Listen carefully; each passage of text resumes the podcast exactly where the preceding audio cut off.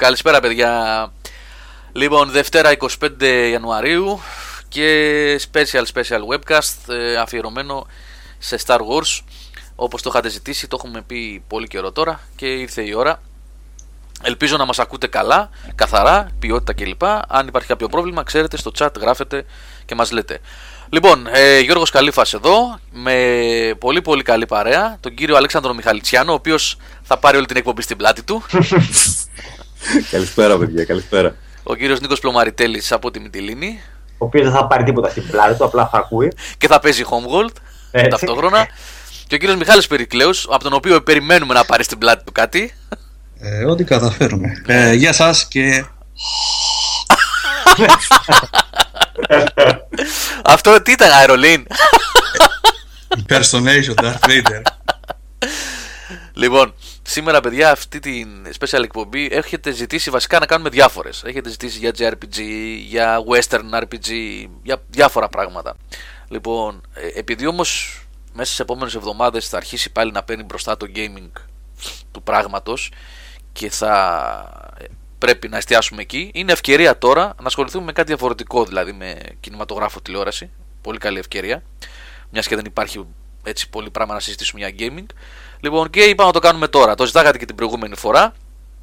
Ε, disclaimer ότι θα παίξει spoiler, παιδιά, αλλά δεν θα κρύψουμε τίποτα.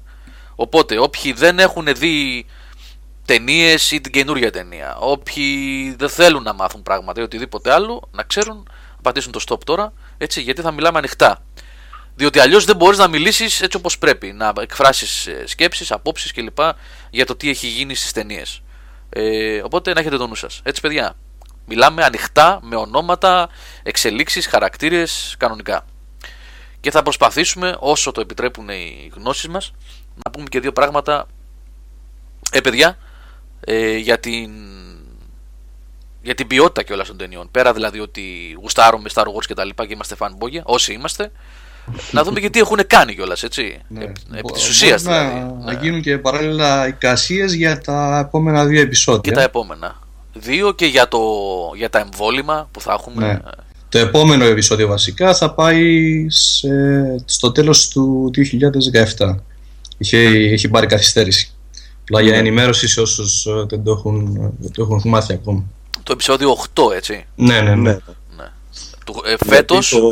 Γιατί τώρα το Δεκέμβρη του 2016 θα έχουμε το Star Wars Rogue One. Rogue One, τα οποία θα είναι εμβόλυμα επεισόδια, θα είναι μόνο ένα. Κάθε χρόνο παραχρόνο ουσιαστικά θα πηγαίνουμε, Μία χρονιά θα έχουμε ε, ας πούμε spin-off, μία χρονιά κανονικό ναι. επεισόδιο, σωστά; Ναι, ναι. ναι, ναι. Ε, είναι, είναι καλύτερα νομίζω. Έτσι. Έτσι είναι το πλάνο τουλάχιστον από την Disney. Ναι, να το Βέβαια έχει ταυτόχρονα να μπαλαντζάρει και όλο το πακέτο της, γιατί η Disney έχει και τη Marvel ταυτόχρονα.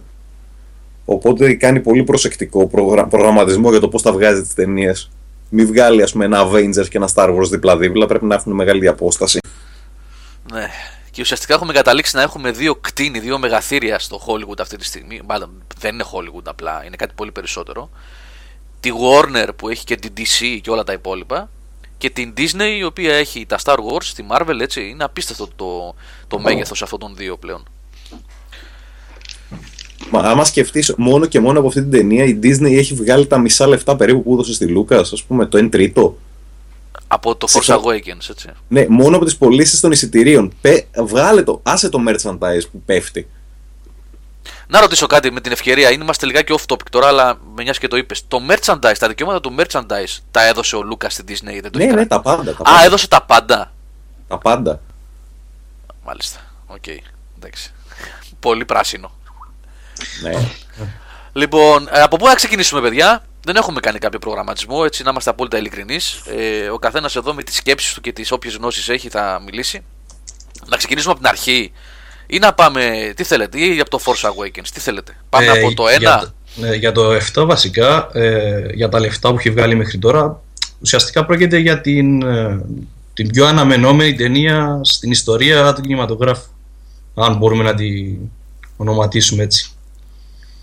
Ε, και βάσει ιστορίας του, της σειράς και σαν μέγεθος ας πούμε του Star Wars στον κόσμο. Ναι, ε, Η ταινία αυτή καθ' αυτή όμως βέβαια δεν έχει τέτοια. Δεν άξιζε τέτοια. Τουλάχιστον η γνώμη μου εμένα είναι αυτή. Ε, ναι, ενώ πριν, πριν προβληθεί η ταινία, πριν, ναι. πριν την παρακολουθήσει κανείς. Μάλιστα. Ε. Λοιπόν, να, πάμε, να το πάμε και λίγο ιστορικά. Τι έχει γίνει, πώς ξεκίνησαν όλα αυτά και πώς έγινε όλο αυτό το κύμα έτσι, των geeks και των nerds και των fans και που φτάσαμε μέχρι σήμερα. Τι θέλετε, παιδιά; Αλέξη, εσύ που είπαμε, εσύ ο, ο γκουρούς ο σημερινός, έτσι. Ναι, κοίτα, υπάρχουν άπειρα, άπειρα στιγμία που μπορείς να πιάσεις τη συζήτηση. Νομίζω το πιο λογικό είναι να το ξεκινήσουμε από εκεί πέρα που ξεκινάνε όλα. Δηλαδή από το Star Wars ε, A New Hope, το επεισόδιο 4 στην ουσία. Ουσιαστικά Star Wars, A New Hope βαφτίστηκε μετά, έτσι. Ναι, ναι, ναι. Λοιπόν, πάμε λίγο πρώτα απ' όλα, παιδιά, επειδή γράφετε και ερωτήσει στο chat. Ο Διαμαντής λέει ποιον το αγαπημένος κλπ, κλπ. Θα τα πούμε, παιδιά, σιγά σιγά όλα τα παιδιά θα εκφέρουν έτσι, γνώμες κλπ. Ε, πάμε λίγο για το ιστορικό του πράγματος πρώτα, έτσι, και μετά σιγά σιγά. Και ε, σίγουρα επειδή θα υπάρχουν κάποιοι που θα ξέρουν περισσότερα, τουλάχιστον από μένα, ε, στο chat, ό,τι ακούτε και θέλετε να συμπληρώσετε οτιδήποτε, τάκ, το πετάτε έτσι και το λέμε. Ε, παράδειγμα, εδώ πέρα, ο Ανώνυμο 73 σα, ναι, 40 λέει γιατί όταν ξεκίνησε το Star Wars ξεκίνησε με τον αριθμό 4, δεν ξεκίνησε με το 4. Αυτό είπα πριν λίγο, ε, ότι το πρώτο Star Wars λεγόταν απλά Star Wars. Ασχέτως του τι είχε στο μυαλό του ο Λούκας ότι είχε πολλές γραμμές, πολλές σελίδες σεναρίου και lore και κλεμμένο Flash Gordon και διάφορα και διάφορα άλλα. Ξεκίνησε με το σκεπτικό να γίνει μια ταινία που θα λεγόταν Star Wars. Από εκεί και πέρα, εφόσον είδαν ότι υπήρχε χρήμα, ε, πήρε το σενάριο το οποίο ήταν πολύ μεγαλύτερο, αυτό που είχε γράψει για το Star Wars, αλλά δεν μπορούσε να γίνει, να χωρέσει σε μια ταινία και το έσπασε. Και μετά πήγαινε ε, βλέποντας και κάνοντας που λέμε. Δηλαδή, άρχισε να γράφει πράγματα ε, μετά από κάθε επεισόδιο. Δημιουργούσε την ιστορία, την έγραφε καθώς προχωρούσε. Σωστά τα λέω, παιδιά; Με διορθώνετε αν κάνω κάποιο λάθος. Περί, περίπου ναι. Καταρχάς για αυτό το πράγμα που λένε τα παιδιά τέτοιο ξεκίνησε με τον αριθμό 4. Όχι, η ταινία ξεκίνησε χωρίς αριθμό. Απλά όταν βλέπετε τώρα διάφορες εκδόσεις που κυκλοφορούν, έχει μπει εμβόλυμο το νούμερο 4. Ε, η ταινία ξεκίνησε χωρίς αριθμό. Λεγόταν Star Wars. Ε, ε, το, ακόμα και το A New Hope προσθέθηκε μετά. Ξεκίνησε ναι. ως Star Wars εντελώς. Ξεκάθαρα. Και ήταν μια ιδέα που είχε ο Λούκας στο μυαλό του για χρόνια, σκεφτόταν να κάνει μια sci-fi ε, ταινία. Ε, εκείνη την περίοδο του είχε προταθεί να σκηνοθετήσει το Αποκάλυψη τώρα, την ταινία. Ε, όλοι οι γνωστοί του, φίλος του, ο Spielberg, όλοι του είχαν πει να πάει να κάνει το Apocalypse Now και αποφάσισε να ρισκάρει, ε, πήγε στην, ε, στην 20th Century Fox, έκανε τρελό promotion όσο μπορούσε. Η Fox δεν είχε πιστεί καθόλου για, το, για την ταινία και δέχτηκε να τη χρηματοδοτήσει με ένα μη χαμηλό budget και ο Λούκας ε, πήγε χωρίς πληρωμή. Έκανε την ταινία χωρίς να πληρωθεί καθόλου αλλά του ζήτησε να έχει τα δικαιώματα για όλο το franchise. Το οποίο σημαίνει όχι μόνο δικαιώματα για τον τίτλο Star Wars, σημαίνει και για όλο το merchandise, για τα παιχνίδια, για κουκλάκια, για οτιδήποτε η Fox πίστευε ναι. ελάχιστα στην ταινία και ότι δεν θα βγάζει καθόλου λεφτά, το δέχτηκε. Και όπως καταλαβαίνετε, ξέρετε τι έγινε μετά. Λοιπόν, να πούμε εδώ ένας από τους λόγους, είναι πολύ σημαντικό για μένα αυτό τουλάχιστον, γιατί σηματοδοτεί λίγο μια αλλαγή κουλτούρας που συνέβη στην Αμερική εκείνη την περίοδο και ε, κατά ένα μεγάλο ποσοστό, τουλάχιστον έτσι όπως το εκλαμβάνω εγώ, ε, βοήθησε στην τεράστια επιτυχία αυτή που σημείωσε το, το Star Wars. Ε, το πρώτο Star Wars, παιδιά, προβλήθηκε το 1977, 77-78, έτσι. Ναι, ναι. Ήτανε σε μια περίοδο όπου όσοι ασχολούνται με κινηματογράφο πάρα πολύ θα ξέρουν πως εκείνη ήταν η, η μαύρη, η σκοτεινή περίοδος του Hollywood ε, είχε βγει η Αμερική από το Βιετνάμ και τα σκάνδαλα με το, με το Watergate κτλ και όλες οι ταινίες ήταν διστοπικές. Όσοι παρακολουθούν ταινίες καταστροφής παλιές, δηλαδή τύπου Towering Inferno κλπ. κλπ, κλπ θα δουν ότι υπήρχε έτσι μια, ένα διστοπικό κλίμα στον κινηματογράφο.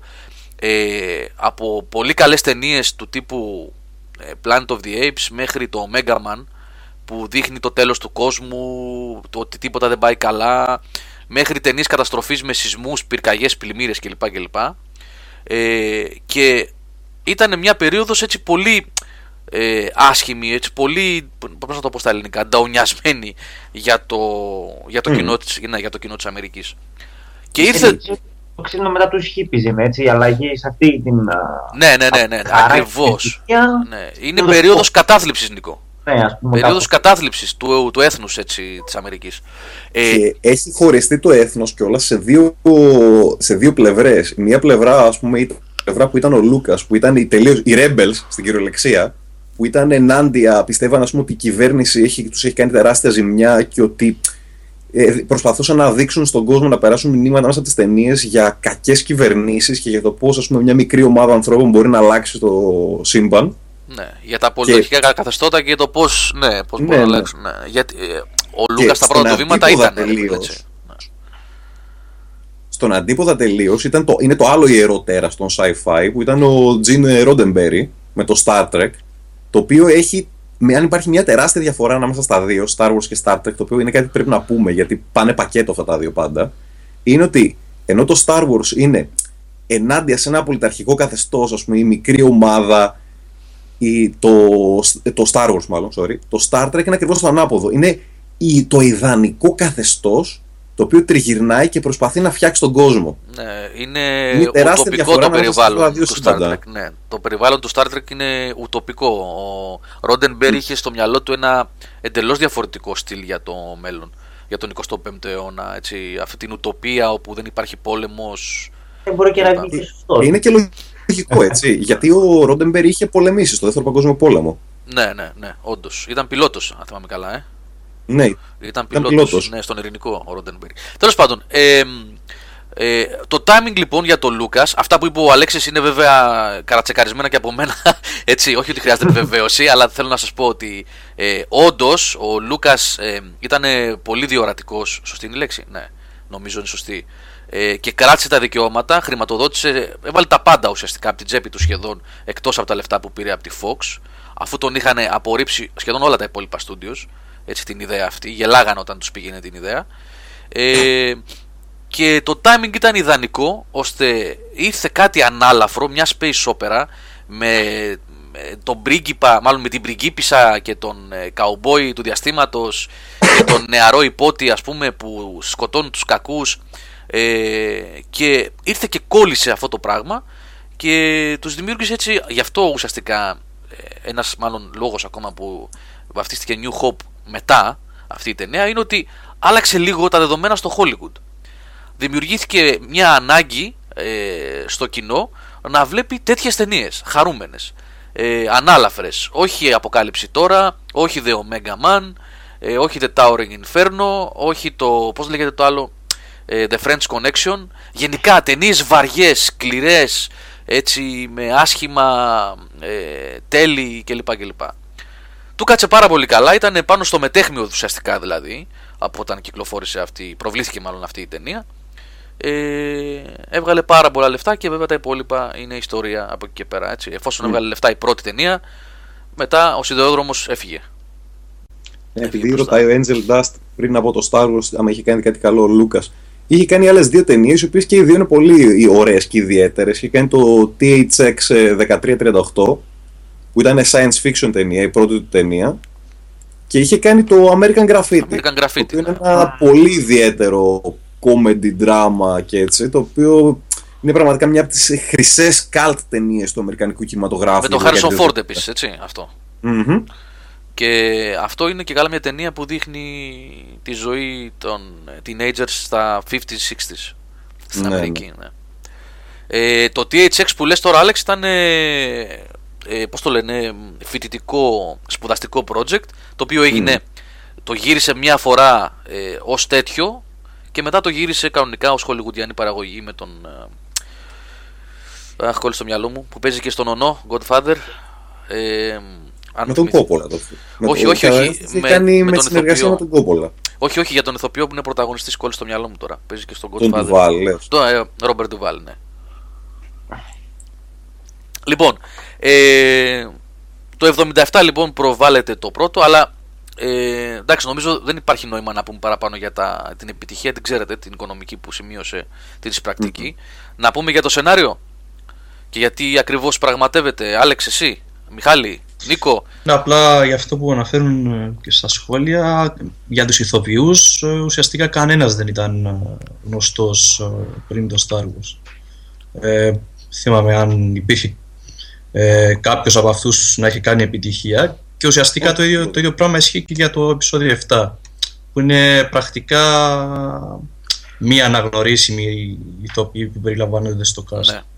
Εκτός από τον Χάρισον Φόρντ, ο οποίος είχε μια πορεία στο Hollywood, όχι τίποτα είχε, ιδιαίτερο. αλλά ναι. είχε, είχε παρατήσει το, το, acting για χρόνια και ήταν, είχε γίνει ξυλουργός.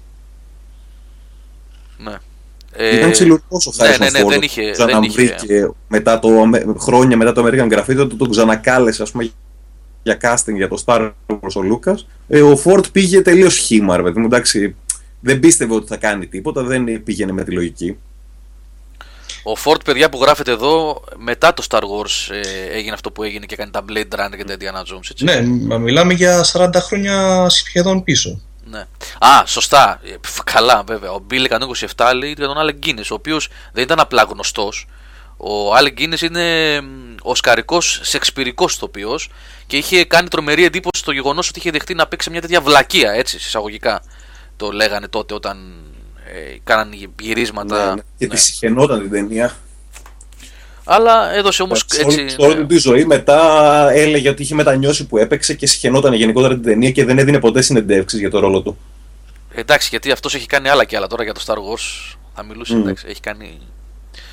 Λοιπόν, ε, για πείτε, για, ε, Αλέξη και Μιχάλη, για πείτε λιγάκι για το σενάριο, τι καταπιάνετε εδώ πέρα και να πάμε λίγο παρακάτω. Να φτάσουμε Καλά τώρα, άμα υπάρχει έστω και ένα παιδί σε αυτή την εκπομπή το οποίο δεν έχει την πρώτη Star Δηλαδή, κοίτα, δεν είναι να μιλήσεις για το σενάριο. Εγώ θα πω απλά ότι ξέρουμε το σενάριο. Βρίσκουμε, το, βρίσκουμε ένα παιδάκι πάνω στο έρημο τον πλανήτη, το Λουκ. Αρχέτυπα, αρχέτυπα γεμάτα είναι αυτά, έτσι. Ναι, Όλα... δηλαδή είναι full αρχέτυπα. Και ναι. αυτό, αυτό θέλω να εξηγήσω κιόλας για την ταινία, γιατί δεν έχει νόημα να συζητήσουμε για το σενάριο μιας ταινίας που την έχουμε δει όλοι. Είναι ότι η, η πρώτη ταινία η Star Wars, το πρώτο αυτό εδώ πέρα που πλέον το λέμε 4 και New Hope, το σενάριό του, ως σενάριο, είναι μηδέν. Δεν υπάρχει τίποτα από σενάριο. Ναι, τίποτα. Ναι. Δεν γίνεται τίποτα. Είναι δηλαδή όσο πιο βασικό, όσο πιο basic γίνεται, μια πολύ απλή ταινία σεναριακά που απλά σου φτιάχνει ένα σύμπαν.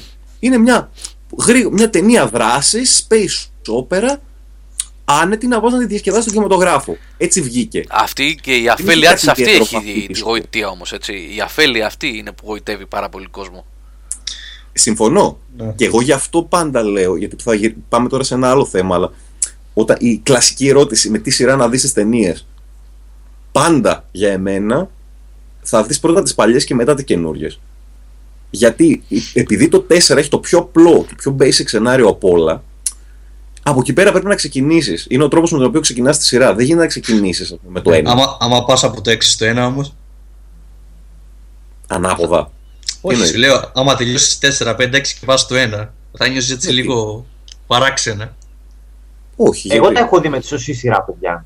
Με τη σωστή χρονική Εγώ αναφέρομαι στην ποιότητα, ρε, Αλέξ, όχι για από άποψη σενάριο. Ε, και εκεί θα πάμε τώρα. Θα μιλήσουμε για την ποιότητα του κάθε επεισοδίου χωριστά. Και αυτό που λέει ο Αλέξης τώρα που το ξεκίνησε είναι σημαντικό γιατί από εκεί πιάνουμε το νήμα, έτσι να ξεκινήσουμε. Ε, εν τω μεταξύ, κάθε μια ταινία μπορεί να λειτουργήσει αυτόνομα, ας πούμε, σαν αυτοτελέ κεφάλαιο.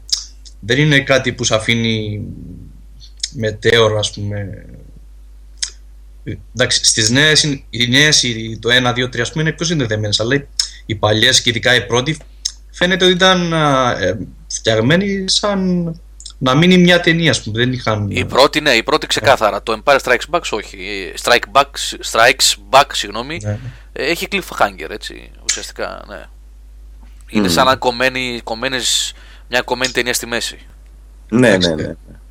Αυτό είναι. Εντάξει, κοίταγε, έτσι όπως τελειώνει το Empire Strikes Back, δηλαδή σε, προ, σε προκαλεί σε προκαλεί για να πεις από τώρα πέρα περιμένω άλλα δύο χρόνια. Ναι, αυτό μεταξύ σε μια εποχή, παιδιά, που δεν είχαμε μάθει με Lord of the Rings και με Harry Potter που είχαμε.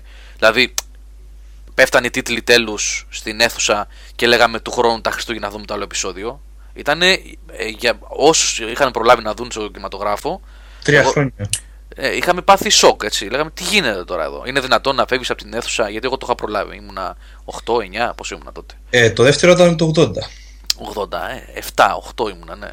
Ε, Πώς είναι δυνατόν ε, να τελειώνει μια ταινία και να μην τελειώνει η ιστορία της; Εγώ το έχω ξαναδεί αυτό και νομίζω πολλοί κόσμοι το έχει ξαναδεί αυτό. Δεν ξέρω αν ήταν και πρώτη φορά που τελείωσε μια παραγωγή με τέτοιο cliffhanger και καλά to be continued, όπω θα λέγαμε σήμερα; Δεν υπήρχε, δεν υπήρχε το φαινόμενο της τριλογίας στις ταινίες τότε τόσο πολύ. Ναι. Είναι μια μόδα που έχει ξεκινήσει μετά το Star Wars πιο ιδιαίτερα. Οπότε το να σου πετάξει μια ταινία τόσο μεγάλη, το, πώς είναι, το Look, I'm your father, να γίνει πανικός και μετά να τελειώσει και να τα αφήσει όλα ξεκρέμαστα. Ναι, ναι, ναι. Εντάξει, φαντάζομαι είχαν μείνει κόκαλο όλοι. Λοιπόν, να βάλουμε λίγο μια σειρά. Ένα-ένα. Ποια ταινία από την εφταλογία πλέον του αρέσει περισσότερο. Και μετά θα πάμε και σιγά σιγά για το κάθε επεισόδιο χωριστά να το αναλύσουμε. Άλεξ, ξεκίνα εσύ. Ποιο πιστεύεις ε, ότι ε, είναι το μεγαλύτερο ε, επίτευγμα σε αυτές τι 7 ταινίες; Ποια είναι αυτή που αξίζει τελικά περισσότερο; Καλά, νομίζω ότι σχεδόν όλοι θα πούμε το 5 που είναι το Empire Strikes Back. Ναι. Νομίζεις; Σχεδόν όλοι θα πούνε αυτό. Και γιατί, και γιατί όμως, και γιατί, πες και γιατί. Ε, γιατί, γιατί, ξε, γιατί εγώ συνεχίζω, εμένω στη σειρά μου που βλέπω, αυτό που όλοι διαφωνούμε με τη σειρά της ταινίες, ότι από εκεί πέρα που πήρανε ένα πάρα πολύ βασικό σενάριο με έναν κόσμο τον οποίο τι είδες, είδες μια έρημο, δύο-τρία σπιτάκια ας πούμε, είδες ένα δασάκι με μια βάση των Rebels, διάστημα και τον Death Star. Δεν έχεις δει τίποτα από τον κόσμο του στην ουσία. Ναι, ναι. Ξαφνικά σου ανοίγεται πολύ παραπάνω, σου βάζει και άλλους χαρακτήρες, σου δείχνει και άλλους πλανήτες, σου μιλάει πέντε πράγματα για το πώς δουλεύει η Empire, σου μιλάει ας πούμε, για το, κάποια πράγματα για το παρελθόν της Republic, μαθαίνεις λίγο πέντε πράγματα για τους Jedi. Το Empire στείνει όλο το σύμπαν του Star Wars. Στείνει το lore. Βάζει ιστορία. Το ενηλικιώνει. Βάζει τα πράγματα, τι βάσεις πάνω στα οποία στηρίχτηκαν τα εκατοντάδες βιβλία και κόμικ και παιχνίδια και ήδη υπόλοιπες ταινίες που ακολούθησαν. Γιατί το πρώτο ήταν το The Bare Basic, το, η απόλυτη βάση. Νίκο; Συμφωνώ και εγώ Empire Strikes Back γιατί ακριβώς σοβαρεύουν τα πράγματα εκεί πέρα. Είναι αυτό που δηλαδή, δεν μπορούσε να πιο καλά τον του πλουτίζει τα πάντα. Όπως είπε το, το, το, το, τέταρτο επεισόδιο, είναι. Πώς το είπε εσύ, Bear, Bear Bone, Bear Base, πώς το είπες; Αλέξης, ναι, ναι, ήταν ναι. Η, απόλυ, το, η απόλυτη βάση, παιδιά, ήταν πάρα πολύ ναι. απλό. Ε, και... Αλλά εγώ τα είδα και με την σωστή σειρά, όπως είπα, χρονικά. Δηλαδή, είδα πρώτα το, το 1, το 1 του 99, έτσι. Ναι, 99, ναι. ναι. Γιατί τα είδα αργά, τα είδα μεγάλα. Το 4, ναι. Ναι. Το 4. Ε, οπότε, εμένα τα πρώτα δεν μου είχαν, τόσο, δεν μου είχαν φάνει τόσο κακά, γιατί δεν ήξερα τα spoilers. Κατάλαβες, άλλο να βλέπεις την παλιά τριλογία και να ξέρεις τι γίνεται. Οπότε ουσιαστικά δεν έχει κανένα νόημα. Αλλά εγώ τα είδα και είχα το άγχος. Δεν ήξερα, ήμουν εντελώς άσχετος με το Α, αυτή είναι άλλη προσέγγιση τώρα. Κάτσε να δεις, είναι σημαντικό αυτό που λες. Εσύ τα είδες με τη χρονική σειρά του Λορ, χωρίς να ναι. ξέρεις ότι ο Darth Vader είναι πατέρας του Luke κλπ. κλπ. Όχι, δεν ασχολιόμουν καθόλου. Δεν καθόλου. Καθόλου, καθόλου. Είδα, είδα όλα μετά το 2000. Είναι ενδιαφέρουσα αυτή η γωνία τώρα που λες εσύ. Ναι. ναι. Οπότε γι' αυτό δεν βρήκα και τόσο κακές τις καινούργιες ταινίες, ρε παιδί μου, πέρα από τις, ε, τα βασικά λάθη που, που δεν είναι καλές ταινίες, αλλά από άποψη του Star Wars φανμποϊσμού δεν με ενόχλησαν τόσο, γιατί δεν ασχολιόμουν και τις είδα έτσι. Αλλά εντούτοις το, Star Wars, το Empire Strikes Back ή αντεπιτίτεται που λένε εδώ πέρα, ε, δεν νομίζω ότι είναι, είναι ένας σκαλί πάνω από όλες. Μιχάλη, εσύ; Ε, εμένα μου άρεσαν περισσότερο το, το 3 και το 6. Βασικά ε, λόγω κορύφωσης. Δίνεται το τελευταίο σε κάθε τριλογία. Τώρα για κακές ταινίες, ε, θα διαφωνήσω με αρκετούς που κρίνουν ως ε, κακές τι καινούργιες. Εκτός από το Phantom Menace, εμένα με ικανοποίησαν και το 2 και το 3. Yeah, Παραπάνω το, το 3 βασικά. Το οποίο θεωρώ αρκετά καλή ταινία. Ε, και στέκεται νομίζω επάξια και με τις παλιές. Τη συγκεκριμένη. Ανετούτατα. Λοιπόν, ε, εγώ θα συμφωνήσω με όλα τα παιδιά, εκτός το Μιχάλη, για το, ε, που λέει για το 2 εννοώ. Έτσι, για, συγγνώμη, να τα λέμε τα νούμερα τους για το episode 5. Ε, νομίζω ότι η έκφραση που χρησιμοποίησε ο Νίκος ότι το Star Wars ενηλικιώθηκε με το, με το Empire Strikes Back είναι πολύ σωστή. Ε, όπως επίσης σωστά λέει ο Αλέξης ότι επάνω σε αυτό το πράγμα που είδαμε στο το 80. Πότε ήταν παιδιά, το 81 ήταν, το 80. 80. 80. Ε, χτίστηκε μετά όλο το υπόλοιπο lore, ε, τουλάχιστον σαν θεμέλιο, έτσι. Ήταν το θεμέλιο για να χτιστεί το υπόλοιπο lore του, του Star Wars.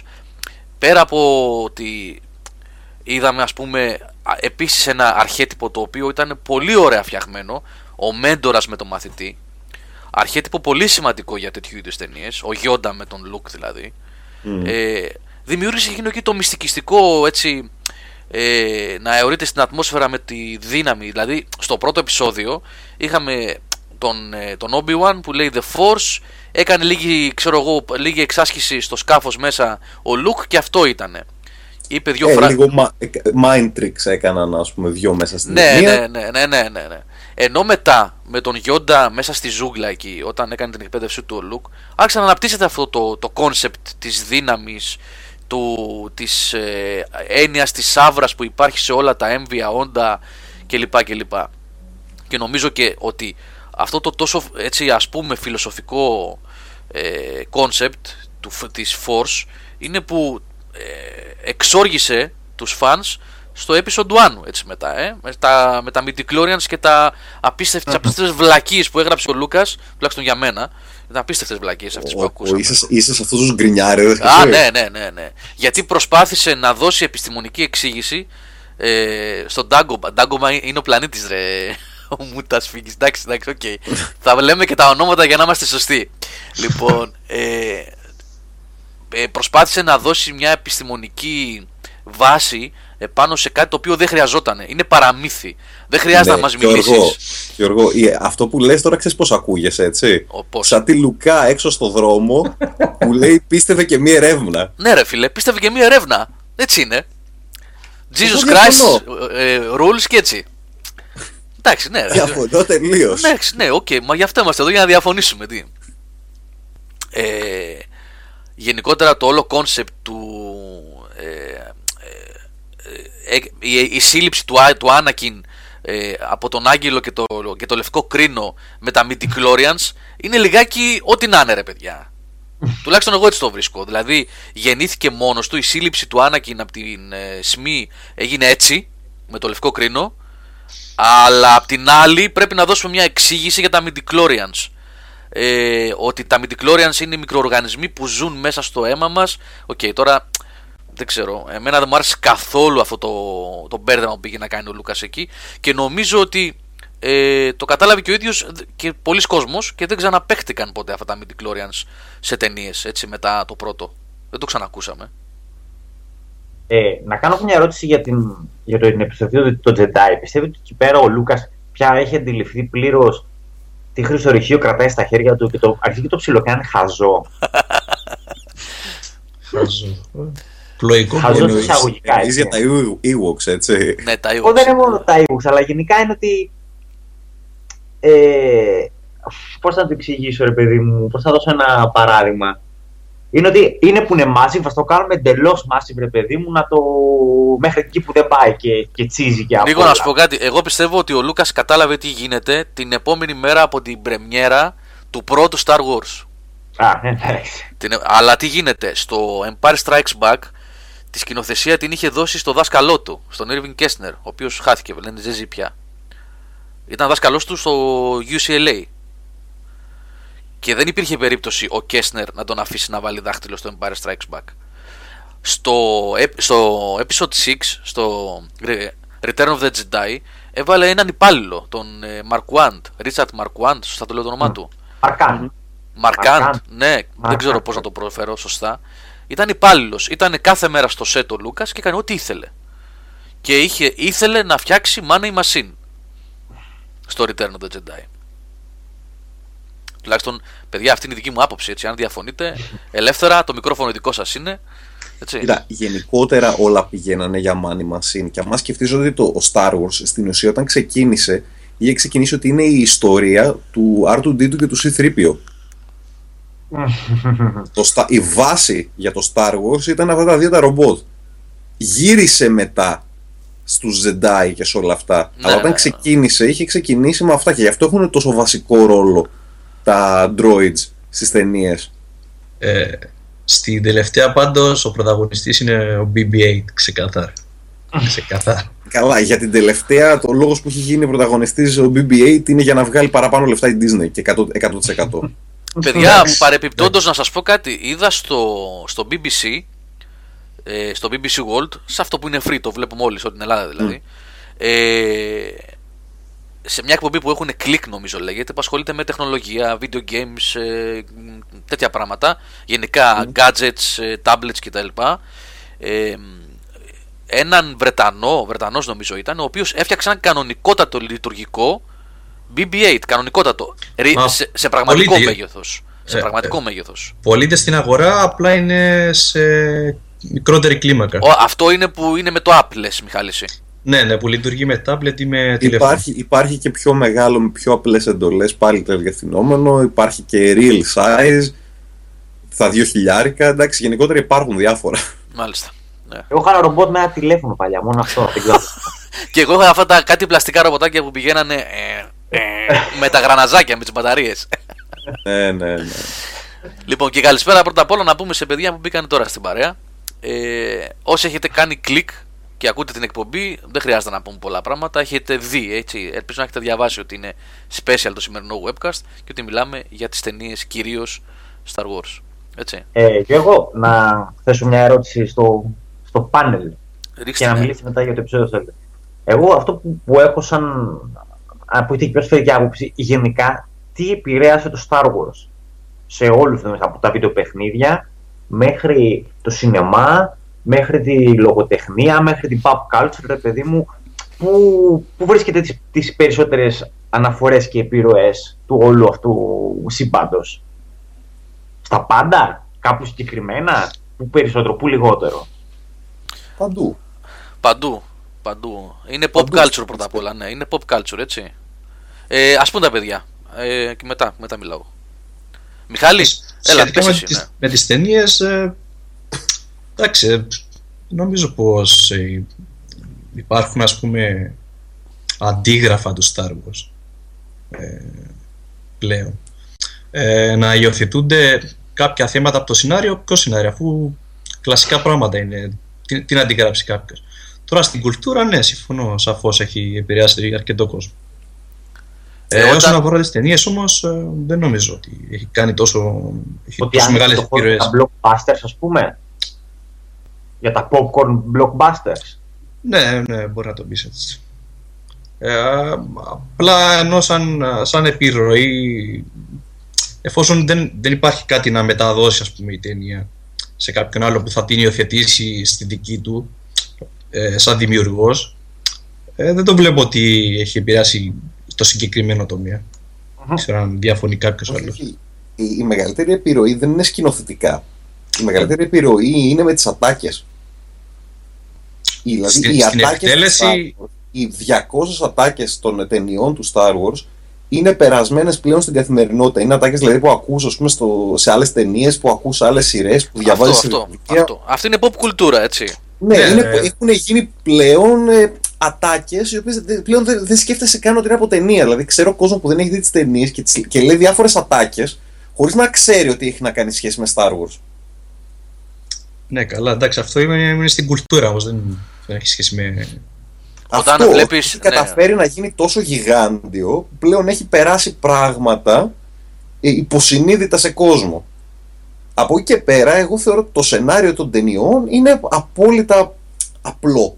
Δεν έχει δηλαδή κάποια ταινία να αντιγράψει κανένα σενάριο, γιατί δεν είναι κανένα σενάριο ιδιαίτερο. Καμία από τις ταινίες δεν έχει κάτι ιδιαίτερο σενάριακά. Και γενικώς καλλιτεχνικά δεν έχει να πει κάτι, έτσι, παιδιά. Πέρα δηλαδή από το ότι ε... Ε, βοήθησε πάρα πολύ στην ε, εξέλιξη των οπτικών εφές στον κινηματογράφο. Γενικά το, το franchise. Ε, δεν είναι και ότι. Και, ε, και απλά, ναι. ναι. απλά να συμπληρώσω το κοντινότερο που έχω δει εγώ προσωπικά σε Star Wars τα τελευταία χρόνια ήταν το Guardians of the Galaxy, το οποίο είναι Marvel. Δεν έχει καμία σχέση, ας πούμε. Το οποίο όμως παρόλα αυτά μοιάζει. Είναι μια περιπέτεια στο διάστημα. Δεν έχει επιχειρηθεί να ε, αντιγραφεί. Νομίζω ότι είναι τόσο μόνο του το Star Wars, τόσο. Ε, όχι απαραίτητα, προσέξτε, δεν σημαίνει ότι είναι από ποιότητα ψηλά και μόνο του. Εννοώ ότι σαν φαινόμενο, σαν pop φαινόμενο, που δεν τολμάει κάποιος να το κάνει αυτό το πράγμα. Δηλαδή, ακόμα και ταινίες που τι να σας πω τώρα, το, το ε, John Carter το έχετε δει; Ναι, ναι. Που θα μπορούσες να πεις ότι θα μπορούσε να γίνει ένα νέο franchise, ας πούμε science fiction, space opera κλπ. Τίποτα. Χάθηκε, εξαφανίστηκε. Ε, και δεν μπορώ να πω ότι ήταν και πολύ κακό κιόλας αυτό. Έτσι. Ε, η συγκεκριμένη πάντως μοιάζει σαν ε, ταινία βγαλμένη από τα 80s. Μπορείς να πεις. ναι, ναι.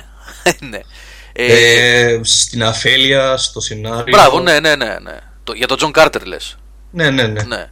Ε, Α, ναι, θυμήθηκα ποιο είναι. Ναι. Θυμήθηκες στον Νίκο. Στον Άρη, ε, μπράβο, ναι. στον Άρη, ναι, ναι. ναι. Ε, ή είχαμε δει ας πούμε μια θλιβερή προσπάθεια από τον Ρόμπερτς να φέρει το, ε, το σύμπαν ε, όχι Privateer, πώς πέστε το ρε παιδιά, Wing Commander Wing Commander το οποίο μπορείς να πλησιάσει ναι για την ταινία λέω είχε προσπαθήσει να φέρει τα video ναι. games ο, ο, ο, ο Chris Roberts το έχει κάνει Chris Roberts λέγεται, σωστά το λέω τον μικρό το όνομα. Τέλος πάντων, ε, το οποίο είναι κοντά στο Star Wars. Το, τα Wing Commander σαν lore είναι κοντά στο Star Wars. Ναι, ναι. Η ταινία ήταν θλιβερή. Είναι θλιβερή. Πάει, δεν, δεν πέτυχε. Είναι πολύ κρίμα γιατί τα παιχνίδια είναι, έχουν εκπληκτικά ωραία ιστορία. Ναι. Ε, δεν νομίζω ότι υπάρχουν και πολλά περιθώρια για άλλη space opera στο διάστημα. Είδαμε Galactica, το οποίο το πήγε εντελώς αλλού και πολύ καλά έκανε. Και έχουμε βέβαια το αντίπαλον δέος, το οποίο είναι κάτι άλλο, όπως είπε ο Άλεξ πριν, με το Star Trek, έτσι, το οποίο είναι άλλο πράγμα. Mm. Το Galactica είναι πολλά περισσότερα από το Star Wars. Πολλά περισσότερα από το Star Wars, ναι, είναι άλλο πράγμα. Κοιτά, παιδιά, εντάξει, αντικειμενικά μιλάμε για πλέον ε, 14 ώρες. 7 ταινίες δηλαδή είναι 14 ώρες. Παραπάνω. Ε. Τι... Όχι, 14-15 ώρες είναι, παιδιά. Ε, σχεδόν 2,5 κάτι. Τι να σου δώσει από ιστορία εκεί μέσα; Τι να προλάβει να σου δώσει. Δηλαδή, δεν μπορεί μια ταινία να συγκριθεί σε ιστο... από ανάπτυξη ιστορίας με μια τηλεοπτική σειρά. Είναι αδύνατον. Ναι. Είναι φύση αδύνατο αυτό. Δεν έχεις το χρόνο. Ναι, πρακτικά είναι σαν μια σεζόν, ας πούμε. Ναι, ούτε. Και το, το τραγικό όλης της υπόθεσης είναι ότι εδώ ερχόμαστε και στην ατάκα το ότι δεν ξέρουμε τι θέλουμε. Όλοι μας. Η γκρίνια, η απίστευτη γκρίνια που πέφτει για το Star Wars γενικότερα από όλες τις κατευθύνσεις που αλλάζουν όλα τόσο εύκολα. Έβλεπα, τέτοιο, έβλεπα ένα βίντεο με τις προάλλες από τα extended ας πούμε, που έχω και έδειχνε ας πούμε, τον κόσμο να βγαίνει από το σινεμά, από το επεισόδιο 5 που οι περισσότεροι θεωρούν το καλύτερο και να βγαίνει από το σινεμά και να είναι ας πούμε μισοί να λένε πω πω ταινιάρα απίστευτο και άλλοι μισοί να κράζουνε. Τα review του επεισόδιο 5, από το επεισόδιο 5 είναι χλιαρά. Ναι, το επεισόδιο 5 απέκτησε momentum μετά. Χλιαρά, να πέφτει ας πούμε κράξιμο. Μια από τα ίδια και μπλα μπλα μπλα μπλα μπλα. μπλα. Γενικότερα, παιδιά, η ανθρώπινη γκρίνια είναι κάτι το οποίο δεν μπορείς να το νικήσεις. Δεν ξέρεις από πουθενά, δεν ξέρεις με τίποτα από που θα σου έρθει. Υπάρχει όμως μεγάλη διαφορά, Άλεξ, στο ε, γκρινιάζω επειδή είναι trend ή επειδή είμαι έτσι σαν άνθρωπος βγαίνοντας από την αίθουσα αλλά μετά από λίγα χρόνια ε, το βλέπω, το ξαναβλέπω, ε, αναθεωρώ γιατί βρίσκω πράγματα τα οποία ε, δεν τα είχα δει την πρώτη φορά όπως το episode 5 ή όπως συνέβη με το Blade Runner κλασική περίπτωση, το Blade Runner ναι, έτσι, είχε θαυτεί από όλο το σύμπαν όταν είχε προβληθεί κινηματογράφο και έγινε cult hit μετά από χρόνια ε, υπάρχουν κάποια πράγματα που δεν αλλάζουν. Δηλαδή, ελάχιστος κόσμος που δεν γούσταρε τον Τζαρ Τζαρ το γούσταρε σήμερα. Αποκλείεται. ναι, εγώ δεν διαφωνήσω. Ναι. Δηλαδή, ε, επειδή λείπαμε προηγουμένως για την αγαπημένη μας ταινία από τις 7, να πούμε και για το μεγαλύτερο ναυάγιο, τουλάχιστον για, τη δική μου, για το δικό μου γούστο. Ε, το episode 1, όσο και αν προσπάθησα, γιατί έχω πει πολλές φορές ότι είμαι πολύ επίοικης και ανάλαφρος στον κινηματογράφο. Δεν έχω πρόβλημα να δω σκουπίδια. Εδώ την προηγούμενη φορά σας είπα για του Αρκνέιντο. Έκανανε με το τα μάτια μου. Ε, αυτό που έκανε ο Λούκας με το episode 1 ήταν βιασμός για μένα. Ήταν πολύ κακό και δεν μιλάμε για το σενάριο. Το σενάριο ήταν αυτό που έπρεπε να είναι. Είναι ε, ο, ο δρόμος από όπου ξεκίνησε ε, ο Lord Vader. Από κάπου πρέπει να ξεκινήσει. Μικρό παιδάκι ήταν. Προφανώς και θα φώναζε Ήπι, μικρό παιδί ήταν. Εντάξει, και εμένα μου την έσπαγε που έβλεπα τον Darth Vader, την πιο απειλητική φιγούρα των παιδικών μου χρόνων, να φωνάζει Γήπη επειδή κέρδισε στους αγώνες στο pod racing. Ε, αλλά ήταν ένα παιδί 8 χρονών. 7, πόσο ήταν, 8, 9 ήταν στη, στο episode 1. Εκεί ναι. γύρω, ναι. Τα λάθη όμως που είχε αυτή η ταινία, οι ξύλινοι διάλογοι, ε, οι κακές ερμηνείες από πολύ καλούς ηθοποιούς όπως ο Λίαμ Νίσον και ο... Ε, Wow, wow, wow, wow. Όχι κακή ερμηνεία το Λίαμ Νίσον τώρα, έλα, θα, θα, θα, θα, σε, θα σε πάρω ναι, ήταν ξύλινος. Ήταν ξύλινη η εσύ, Άλεξ. Ήταν ξύλινη τελείως. Μια χαρά ήταν. Τέλος πάντων, ε, έτσι του είδα εγώ, ρε παιδί μου. Ε, γενικά εντάξει, εγώ για μένα ήταν βιασμός αυτό και από ε, χειρισμούς που έκανε ο Λούκας σε ό,τι είχε να κάνει με το σενάριο ε, και το ότι πολύ καλού ηθοποιούς, εγώ επιμένω σε αυτό που θα πω, και η Νάταλι Πόρτμαν επίσης, πάρα πολύ καλή ηθοποιός και δεν χρειάζεται κανένας Star Wars για να τα αποδείξει η κοπέλα. Έτσι. Ε... Ναι, αλλά από εκεί, το, από εκεί έγινε μεγάλη. Το ξέρεις αυτό πάλι όχι ρε. Η Νάταλι Πόρτμαν. Είχε κάνει το Λεόν πριν όταν ήταν πιτσίρικα. Ε, ήταν βρέφος ουσιαστικά στο Λεόν. Ναι, αλλά μετά το Λεόν είχε κάνει κάτι άγνωστα. Με το Star Wars έγινε μεγάλη. Όχι ρε, δεν ήταν. Η Νάταλι Πόρτμαν είχε κάνει ναι, κάποιες ναι, δουλειές ναι, πριν το τέτοιο. Ε, δεν μπορεί να πεις ότι ήταν άγνωστη. Απλά έγινε. Yeah, ήταν εντάξει, ήταν ελάχιστα γνωστή. Δεν υπήρχε το όνομά της. Δηλαδή δεν θα την καλούσαν ας πούμε, για τους ρόλους που έχει κάνει. Το Star Wars είναι που την, ε, που την εκτόξευσε στο διάστημα. Ναι, άλλο λέω εγώ. Ότι γενικότερα ήταν μια καλή ηθοποιός ε, η ναι. οποία δεν είχε υλικό να δουλέψει. Γενικά οι άνθρωποι που ήταν στο πρώτο επεισόδιο, οι οποίοι ήταν ε, στην πλειοψηφία τους πολύ καλοί ηθοποιοί, από τον Samuel Jackson. Στο... Ήταν ο Samuel Jackson στο πρώτο επεισόδιο, δεν ήταν. Ναι. Ήταν, σε όλα ήταν και στα τρία ήταν. Δεν ήταν, δεν εμφανίζεται λίγο, νομίζω. Ναι, ναι, στο συμβούλιο. Α, ναι, ναι, εμφανίζεται, εμφανίζεται στο συμβούλιο. Ναι, ναι, ναι. Εμφανίζεται ελάχιστα. Όλοι οι ηθοποιοί έτσι πλην του ε, νεαρού Άνακιν ο οποίος χάθηκε στην πορεία και ο καημένος έχει φάει το κράξιμο. Άμα δείτε παιδιά στο ίντερνετ τι γίνεται. Έχει δώσει συνεντεύξεις τώρα είναι 20 κάτι αυτός και λέει ότι έχει καταστραφεί η ζωή του από αυτό το πράγμα. Πώ τον άλλο στο Home δηλαδή κάτι, κάτι παρόμοιο. Κάτι τέτοιο, ναι, ναι, ναι. ναι. Ε, haters gonna hate. Ο Σαντ Σάντο μου τη λέει τώρα στο chat. Υπάρχουν άτομα λέει που γκρινιάζουν ακόμα για τα midichlorians. Εγώ είμαι ένας. Ναι, ναι. Ναι. Ε, Για τους ηθοποιούς πάντως, ε, εγώ τον Μαγκρέγκορ ας πούμε τον βρήκα αρκετά τίμιο στην ερμηνεία του. Ήταν, Εξαιρετικός ήταν ο Μαγκρέγκορ. Και γενικά σαν ηθοποιός είναι. Πάει φάρ το καλύτερο casting που έχει γίνει στη σειρά. Ναι. Το casting ήταν το καλύτερο που έχει γίνει στη σειρά στο episode 1. Το υλικό που είχαν να δουλέψουν οι άνθρωποι δεν ήταν καλό. Ο Ιον Μαγκρέγκορ. Σε αυτό φταίει ο Λούκας, ο οποίος το έχει παραδεχτεί ε, και ο ίδιος. Βεβαίως. Εγώ δεν, δεν μπορεί να γράψει διάλογο δεν μπορεί να γράψει διάλογο όταν λέει ε, I love you ε, και δεν μ' αρέσει η άμμος γιατί η άμμος πηγαίνει παντού ε, όχι όπως το δέρμα σου που είναι απαλό, σ' αγαπάω. Τι είναι αυτά ρε! ε, ναι, ναι, ναι, ναι, όχι. Στο διάλογο ο Λούκας είναι απαράδεκτος. Το, έχει, το έχει πει και ο ίδιος. Έπρεπε να δώσει. Ακόμα και ο ίδιος παραδέχεται ότι δεν πρέπει να γράφει διαλόγους. Εντάξει, δηλαδή. Εντάξει, ρε Λούκας. OK. I love you, I know. Αυτό όμως είναι ατάκα του Χάρισον Φόρντ, ρε παιδιά. Αυτό είναι που γράφει ο Ανώνυμος 8969. Είναι μεγάλη ατάκα. Είναι, είναι ο Χαν Σόλο. Δηλαδή είναι έτοιμος να τον παγώσουν στο episode 5.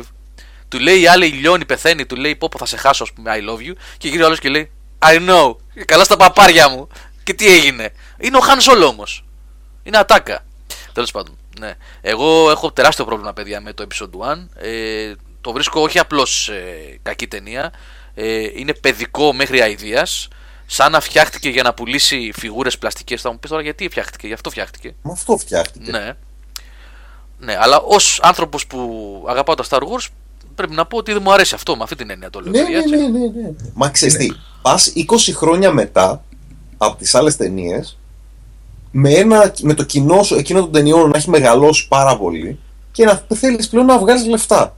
Εννοείται ότι θα κάνεις reboot στα πάντα και, θα... και απλά το γάμισε γιατί προσπάθησε να το πάει πάρα πολύ παιδικό. η ταινία γίνεται ανέλπιστα καλύτερη άμα, άμα κάνεις δύο, δύο κοψιματάκια. Ένα, βγάζεις τον Τζάρτζαρ. Δύο, όλο το σκηνικό με το pod racing από 20 κάτι λεπτά που κρατάει το κάνεις ας πούμε 5. Ναι, επίσης, επίσης υπάρχουν, ε, εγώ δεν σημαίνει ότι ασπάζομαι αυτό ή όχι, ε, απλά σαν γεγονός το ε, αναφέρω, ότι έφαγε φάει πάρα πολύ κράξιμο ο Λούκας γιατί ε, είχε πάρα πολλούς χαρακτήρες οι οποίοι ήταν απίστευτα ρατσιστικοί. Δηλαδή, ο Jar Jar Binks, το έχουμε ξαναπεί νομίζω στο webcast αυτό, yeah. είναι κανονικά ε, φοιτής βάμβακος. Κανονικά στην Αμερική, έτσι. Δεκάτου... Και οι Ιαπωνέζοι, δεν θυμάμαι πώς λέγεται εκείνη Ναι, και αυτοί που είναι από την Trade Federation είναι σαν να είναι Κινέζοι. Και η προφορά τους ακόμα. Ε. Έχει φάει πολύ κράξιμο για αυτά τα πράγματα. Τέλος πάντων, πολύ κακό. Δεν βλέπω τον κόσμο μέσα από τέτοια μάτια, να σου πω την αλήθεια. Οπότε πρώτη φορά στη ζωή μου το ακούω καν αυτό. Ναι. Ναι, παίζει αυτό όμως. Είχε γίνει, είχε γίνει έτσι ε, έντονο το παράπονο για το ρατσισμό στο. Ε, μίσα, μίσα και κάτι τέτοια. Σκαλίζουμε πράγματα για να τους βρούμε προβλήματα σε κάτι τέτοια. Όχι, όχι, ξέρεις τι. Εμένα μου ήρθε. Έτσι... Στερεότυπα είναι, όχι ρατσισμός ακριβώς. Ναι. Εντάξει. Ε, χρησιμοποιεί κάποιους χαρακτήρες σαν στερεότυπα. Δηλαδή παίρνει το, τον κλασικό ας πούμε μαύρο και την εφαρμόζει μια, τον κλασικό πώς τον έχει το Hollywood στο μυαλό του ίσως. Ο Νίκος έχει, έχει πολύ δίκιο ο Νίκος. Είναι λάθος η έκφραση ρατσισμός. Είναι στερεότυπο το οποίο μπορεί κατ' επέκταση να, οδηγηθεί, να οδηγήσει τη σκέψη προς το ρατσισμό αλλά είναι στερεότυπο ναι. Έτσι είναι. Εντάξει ρε παιδιά, μιλάμε για μια space opera. Τι περιμένεις δηλαδή να σου κάνει μέσα, ανάλυση σεξπυρική. Προφανώς πέφτει σε κοινό στερεότυπα πράγματα και προφανώς θα μιλήσει με στερεότυπα. Δεν υπάρχει τρόπος σε μια, σε μια ταινία η οποία βασίζεται σε τέτοια πράγματα να μην μιλάς έτσι. Καλά, να σου πω, βγάζουμε κατευθείαν από την εξίσωση το γεγονός ότι περιμένουμε σε εξπυρικό από το Star Wars, έτσι. Ξέρουμε τι περιμένουμε να δούμε. Θέλουμε όμω. Δεν το νομίζω ότι το ξέρουμε. Πάει κόσμος, ας πούμε, και περιμένει ότι θα δει κανένα σενάριο ανυπέρβλητο. Κακός. Ε, ένα, ε... ένα τελείως απλό σενάριο για πλάκα. Όταν μιλάμε για space opera, είναι space opera. από το Expanded Universe, όχι τις ταινίες. Ναι, ναι. Οπότε περιμένουμε να δούμε καλές ταινίες οι οποίες θα σε κρατήσουν δύο ώρε με το popcorn και τον αψυκτικό σου στον κινηματογράφο ή στο σπίτι μετά, ναι. ναι. χωρίς ε, να σου σπάσουν τα νεύρα. Έτσι. Είναι πολύ σημαντικό αυτό. Έτσι ακριβώς είναι. Ναι. Έτσι ακριβώς είναι. Αυτό είναι. Ε, το, το πρώτο επεισόδιο βασικά είναι η κλασική ταινία που μπαίνει στο εξώφυλλο στα, στα Δημητριακά. αυτό είναι. Τσίριος και έτσι, ναι, ναι. Αυτό είναι. Ναι, αυτό είναι το πρώτο. Ναι, αυτό ήταν, όντως. Ναι για expand του lore τι προτείνεται. Δηλαδή, αν θέλει κάποιος να εμβαθύνει σε κάτι το οποίο δεν έχει. Ο Αλέξ θα σου πει εδώ τώρα. ναι, βιβλία. Πριν πάμε ε, να σου πω, κρατάς αυτό. Αλέξ, το κρατάς αυτό; Θες να το πιάσουμε μετά; Ναι, ναι, να μιλήσουμε λίγο ναι. για τις ταινίες, γιατί δεν έχω μιλήσει καθόλου για το, για το ζητούμενο, για το Force. Να πούμε λίγο. Ναι, ναι, η ανάλυση, σωστά. Ναι, ναι, ναι. Να πω λιγάκι εγώ εντάχει ε, ότι. Ποιο; Λέω, να πω εντάχει ότι το The Clone Wars ε, ήταν αρκετά σκαλιά πάνω, ε, αξιοπρεπέστατη ταινία σε σχέση με το Episode 1. Πάλι είχε προβλήματα, ε, αλλά ναι. Ε, σε πολύ καλύτερο δρόμο από το Episode 1, δεν το συζητάω καν αυτό.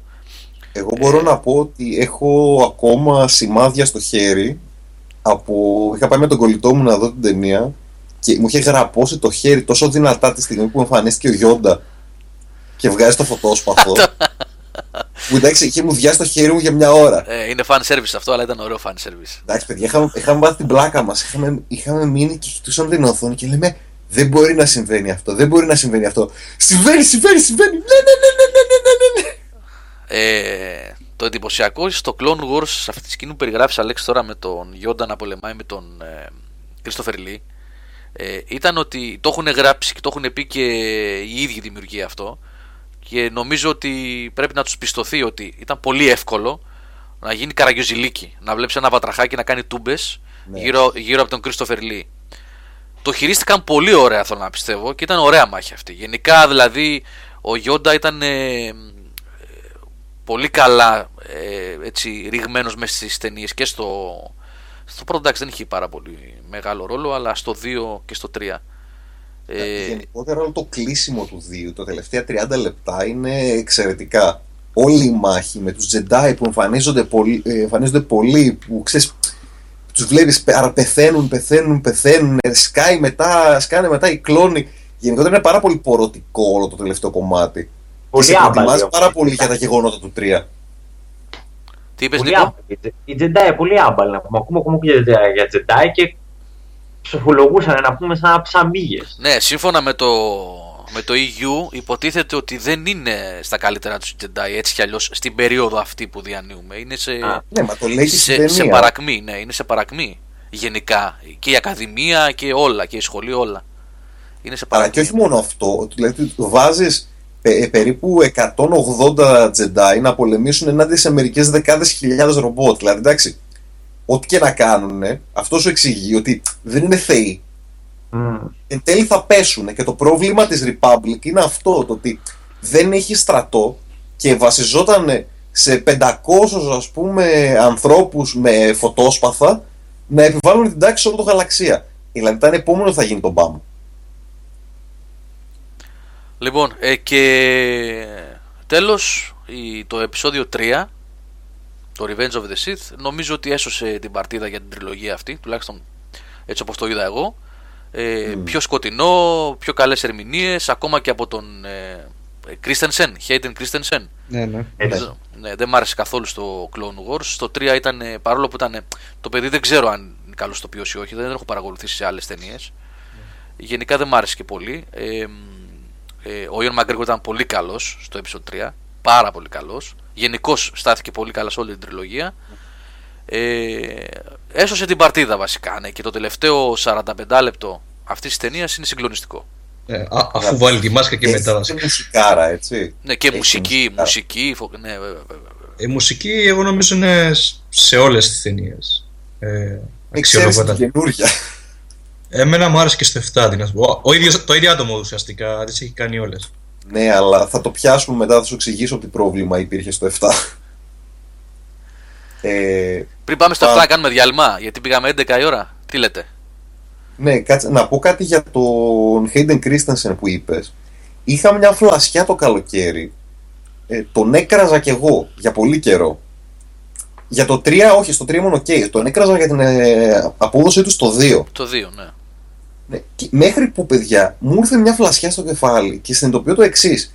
Ή ο τύπος ήταν τόσο κακός ηθοποιός, ή μας έκαναν τη μεγαλύτερη μπινιά που έχει γίνει στο Star Wars.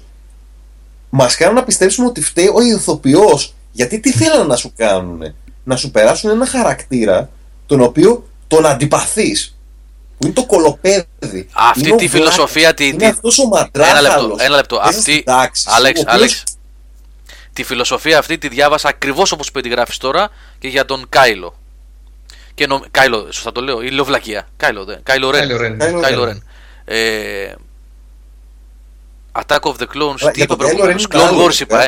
Ναι, ρε Χελομάν, συγγνώμη. Ναι, δια, συγγνώμη, διαβάζω το chat τώρα ότι έκανα λάθος. Φυσικά και λέγεται Attack of the Clones. Clone Wars είναι η animated σειρά. Συγγνώμη. Ναι, mm-hmm. Ωραία. Μια εκ των δύο. Ναι, ναι. Ε, είναι μία που είναι μικρή, η πρώτη Clone Wars που είχε βγει. Ναι, που ήταν δι, είναι δίλεπτα, δύο.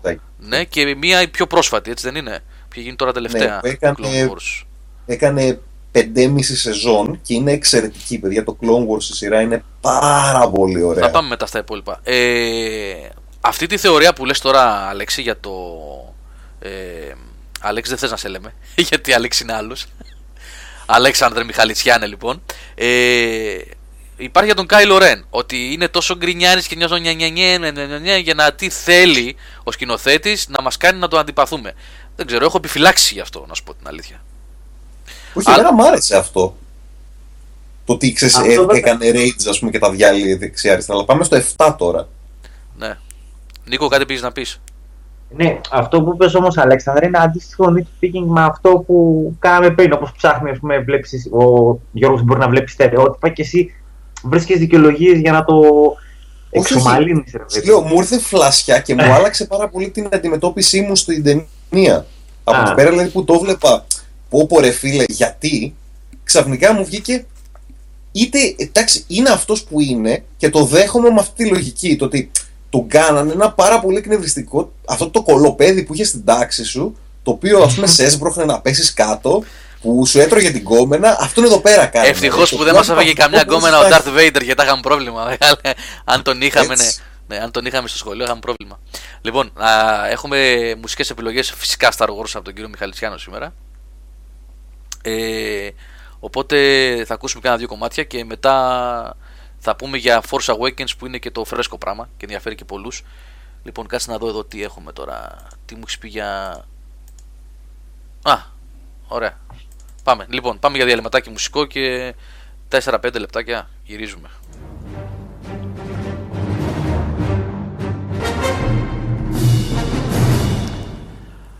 Μάλλον το καλύτερο θέμα είναι αυτό από τα Star Wars, από τις ταινίες. Duel of the Fates Είναι η μουσική που ακούγεται στη μάχη του Obi-Wan με τον Darth Maul Που λέγαμε εδώ στο διάλειμμα τώρα εμείς ε, Ότι για, για μένα δηλαδή, κακώς τον έκαψε τόσο γρήγορα αυτόν τον χαρακτήρα. Ε, αλλά βεβαίως όσοι ασχολείστε με Expanded Universe ή μάλλον δεν είναι Expanded, είναι ε, το βασικό universe αλλά σε άλλα μέσα, ναι, σε άλλα μέσα. Όχι, είναι canon, θεωρείται κανονικά canon. Canon, αλλά είναι σε, ε, πώς το λένε, τηλεοπτικές σειρές. Και comics τι είναι; Ε, comics, βιβλί, ε, τα, τα comics και τα βιβλία τα έχει πετάξει έξω, αλλά οτιδήποτε υπάρχει σε τηλεοπτική ή μορφή ή σε ε, ταινία είναι canon. Λοιπόν, ο Darth Maul δεν έχει πεθάνει φυσικά. Έτσι, spoiler alert. Είπαμε, παιδιά, θα πούμε spoiler σήμερα. Ε, Όπως ότι ο Darth Vader είναι ο πατέρας του Luke. Δεν το ξέρει κανένας. Ε, ο Darth Maul δεν πεθαίνει. Ε, τον βρίσκει ο αυτοκράτορας και καλά ο Palpatine και του βάζει μεταλλικά πόδια και μετά μαζί με τον αδερφό του, ο Darth Maul, προσπαθούν να βρουν τον Obi-Wan να πάρει εκδίκηση. Βέβαια, ο Obi-Wan kicks και τους παίρνει και τα σόβρακα. Αλλά τέλος πάντων, αυτό είναι μια άλλη ιστορία. Ψάξτε να βρείτε έτσι τα. Είναι στο, στο Clone Wars, είναι αυτό, Αλέξη; Η ναι, ιστορία... στο Clone Wars. Στο Clone Wars, ναι, ναι, ναι. Λοιπόν, ε, πάμε. Force Awakens να πούμε τώρα. Να πείτε. Ελεύθερα. Εγώ δεν το έχω δει, αλλά δεν με ενδιαφέρουν τα spoilers. Κανένα, ειλικρινά. Άλλος μπήκε μέσα, δεν τελειώσει τίποτα. Ρε, δεν την είδα. Με πουλήσανε φίλοι μου. Δεν μου πάνε το. Νικό, Νικό. Δεν μου το πάνε. A New Hope Remastered. A New Hope Remaster, HD Remaster. Σαν το Resident Evil Zero που παίζω αυτές τις μέρες. Ναι, ναι. Εύκολα, εύκολα, Νικό. Βασικά, αν, αν θέσουμε να μπορούμε να βάλουμε ένα θέμα για το episode 7, μπορούμε να το πούμε ότι είναι οικογενειακή υπόθεση, ας πούμε. Όπως... Ναι. Έχει ένα τραγούδι soul παλιός 70 που λέει It's a family affair, κάπως έτσι τι μου ήρθε τώρα. ναι. ναι, σαν ουσιαστικά είναι σαν να βλέπεις σε επανάληψη το ξεκίνημα της πρώτης τριλογίας. Και κάπως έτσι είναι. Και ουσιαστικά το μεγαλύτερο ερώτημα που τίθεται είναι η καταγωγή της πρωταγωνίστριας και η σχέση που έχει αυτή με τον, με τον Luke Skywalker αν είναι όντως η κόρη του δηλαδή. Ναι, ναι. Ναι, να τα πάρουμε τη σειρά λοιπόν. Ε, η ταινία ε, είναι reboot ουσιαστικά μετά από πολλά χρόνια αφού πουλήθηκαν τα δικαιώματα από τον κύριο Λούκας στη Disney ε, είχε γραφτεί σενάριο από τον Λούκας το οποίο πήγε scrap και το ανέλαβε ο J.J. Ε, Abrams μαζί με τον με τον Κάσταν, είναι και ο Λόρενς Κάσταν παιδιά, θυμάμαι καλά Μπήκε, μπήκε ο Κάσταν, αλλά εντάξει το, ο, ο, ένας από τους λόγους που το σενάριο είναι λίγο τόσο χλιαρό είναι ότι είχε γραφτεί σενάριο από τον Λούκας. Ξεκινήσαν την ταινία το, το pre-production ψηλοϊκή, ε, μετά το σουτάρανε όλο, βάλανε τον σκηνοθέτη και τον σενοριογράφο από το Little Mix Sunshine, το οποίο συνέχει ξεχνά το όνομά του, να γράψει το σενάριο, έγραψε το σενάριο, το παλεύαν από εδώ, το παλεύαν από εκεί και ένα χρόνο, ε, με, έχοντας ένα χρόνο μπροστά τους, αποφασίσαν τελικά να σουτάρουν και αυτόν τον σενεριογράφο και να το πιάσει ο Άμπραμς μαζί με τον Κάσταν και να προσπαθήσουν να το συμμαζέψουν με ό,τι, με ό,τι βγήκε στο τέλος. Λοιπόν, πείτε μου, τι σας άρεσε και τι όχι στο Force Awakens; Αλέξη και Μιχάλη, Αλέξανδρε και Μιχάλη, ο Νίκος δεν το έχει δει, έχει πει. Όχι, ναι. Εγώ είμαι παρθένος. και εγώ, και εγώ, Νίκος στο ζώδιο. ε, συνολικά εμένα με άφησε ευχαριστημένο ταινία. Εντάξει, δεν είναι... Μπορώ να πω ότι δικαιολογεί το hype ε, του κόσμου ότι είναι η, η επιστούμπανη ταινία κτλ. Ε, με χάλασε λίγο η επιλογή στο, στο cast. Ε, πολύ νεολαία βασικά. Α, για πες, ενδιαφέρον είναι αυτό δηλαδή. Ε, τόσο ο, ο κακός της υπόθεσης ο Κάιλο εντάξει, που ο άνθρωπος είναι 30-35 χρόνια και δεν έχουν κάνει σαν να είναι 16 στην ταινία Τουλάχιστον έτσι, έτσι μου φάνηκε εμένα. Και ο στρατηγός που επίσης είναι νεαρότατος. Τώρα για την uh, Ο στρατηγός, ποιος στρατηγός λες; Ο στρατηγός της First Order, αυτός που κάνει ναι. την αναγγελία μπροστά Α, α, α, α, μάλιστα, ναι, ναι. ναι. Εξαιρετικός ήταν αυτός. Κοίτα, σαν τον έκανε ναι. τον νεοναζί άψογα. Ναι, κοίτα, άμα το δεις σε άλλες ταινίες, παίζεις σε κομμωδίες ουσιαστικά. Άμα το έχεις mm. πετύχει, Άλεξ. Ε, εμένα, ας πούμε, που τον έχω δει αλλού, ε, μου φάνηκε έτσι σαν κοντραρόλος, οπότε με ξένησε κάπου.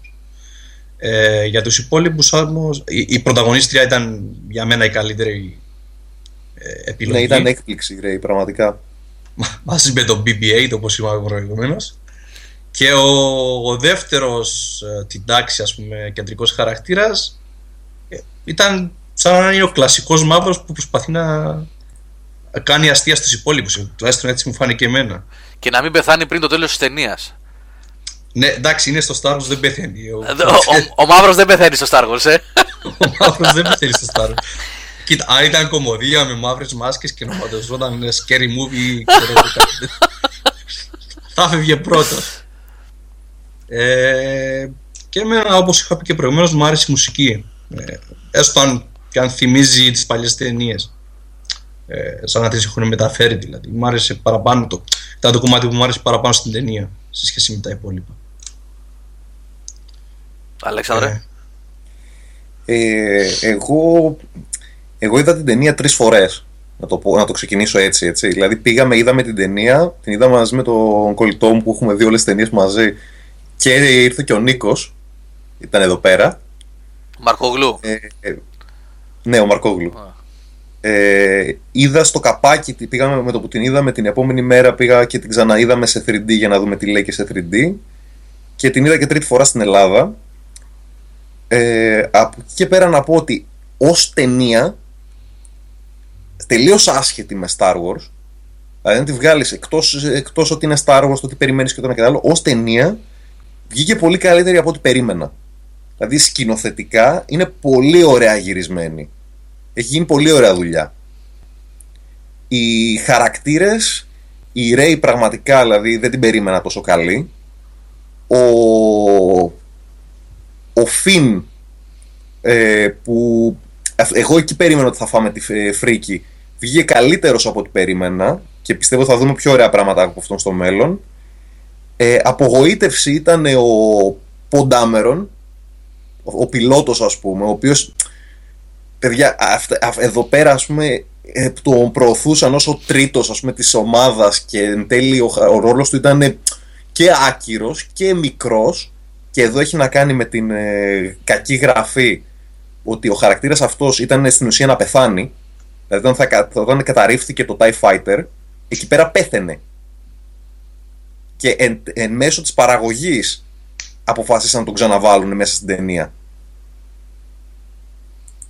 Οπότε φαίνεται ρε παιδί μου γιατί είναι λίγο τόσο κα, καμένο.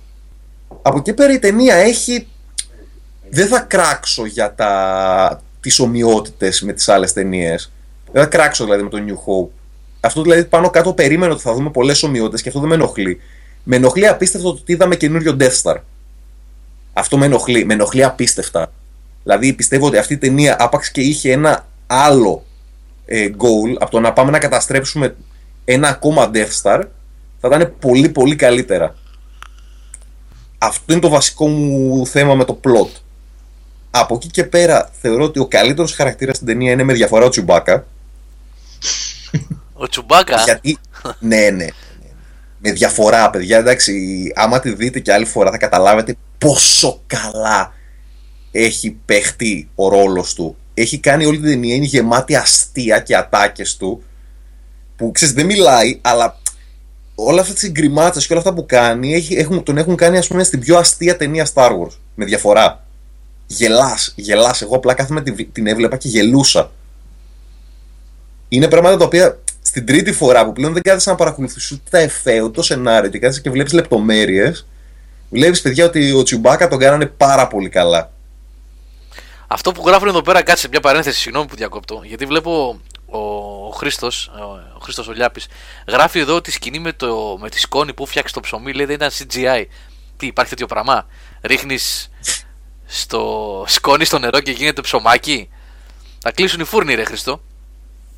Τι είναι αυτό; Μάλιστα. Για συνέχισε, Άλεξη. Ε, από εκεί και πέρα, ε, η ταινία για εμένα, σου είπα, μου αρέσει ως ταινία, ως Star Wars ταινία, βγάζοντας το πλότο αυτό το θέμα με το Death Star, για μένα έχει ένα τεράστιο πρόβλημα και γι' αυτό με το που είδαμε την ταινία, γυρίσαμε σπίτι μου και είδαμε episode 3. Και εξηγούμε. Όταν όλος ο κόσμος γκρινιάζει και λέει η, η prequel η τριλογία είχε μόνο CGI και μπλα μπλα μπλα μπλα μπλα και χάθηκε ο ρεαλισμός. Ωραία. Σας ακούσαμε. Πάρτε τώρα το ρεαλισμό των παλιών ταινιών. Όχι ο ρεαλισμός. Σούπερ. Δεν είναι. Σκηνικά, σκηνικά όλα φτιαγμένα, πολύ λιγότερο CGI, ρεαλιστική κόσμη, κουλουπού κουλουπού. Ωραία. Και δεν μπήκε απολύτως τίποτα καινούριο στο lore. Απολύτως. Πετάχθηκε μία Republic για την οποία, και New Republic για την οποία δεν μάθαμε τίποτα. Πετάχθηκε μια New First Order, First Order, η οποία δεν μάθαμε απολύτως τίποτα. Είδαμε έναν ακόμα πλανήτη έρημο. Είδαμε ένα ακόμα πράγμα, ένα ακόμα Death Star. Είδαμε μια ακόμα μικρή βάση των Rebels σε ένα δάσος.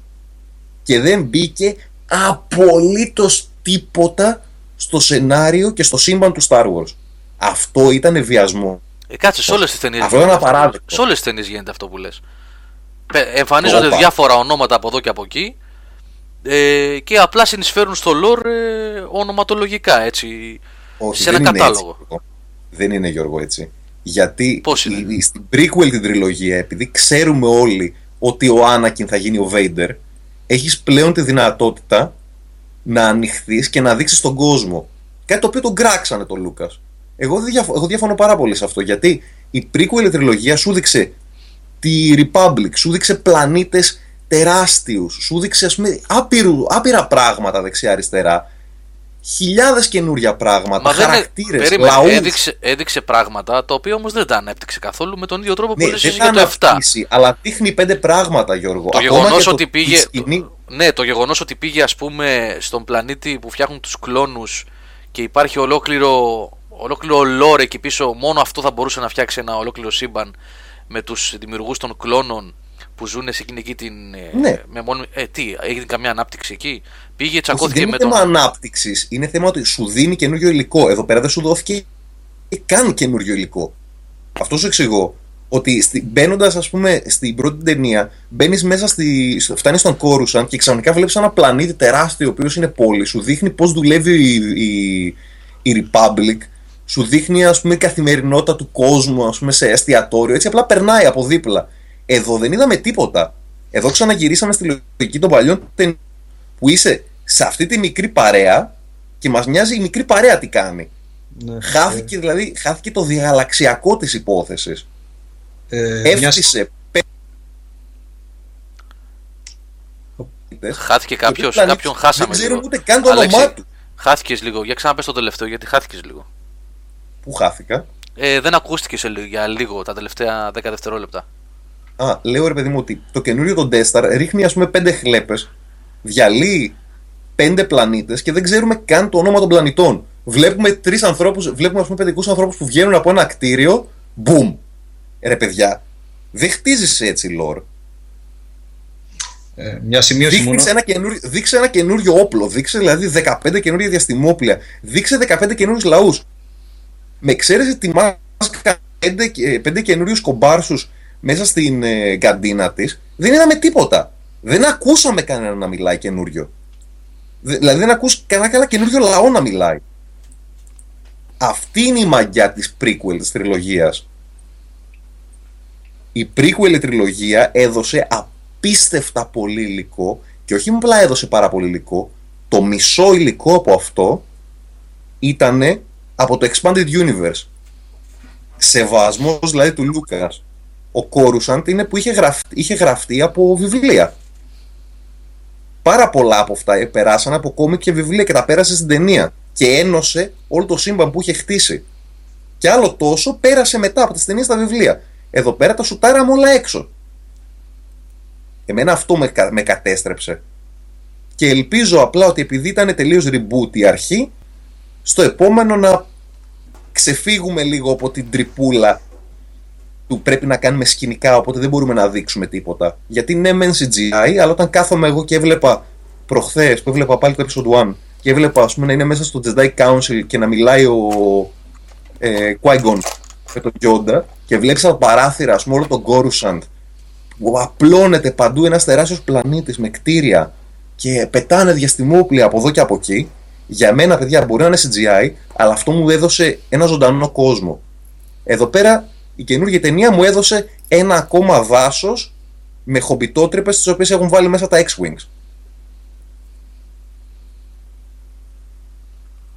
Αυτό είναι που λείπει. Ε, ε απλά να συμπληρώσω αυτό που ανέφερε Αλέξης προηγουμένως. Ε, πρέπει να λαμβάνουμε υπόψη ότι μπορεί να είναι η πρώτη ταινία ε, Star Wars για, για αρκετό κόσμο.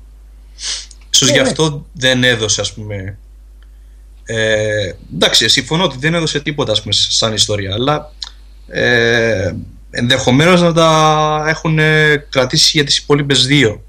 Ότι αυτή η ταινία θα είναι ε, για αρκετό κόσμο η εισαγωγή του στο σύμπαν, έστω και αν οι χαρακτήρες, ή μάλλον κάποιοι χαρακτήρες ε, προϋπήρχαν στο 4, 5, 6 κυρίως και από εκεί και πέρα θα δώσουν παραπάνω, παραπάνω ζουμί στο σενάριο, κάπως έτσι.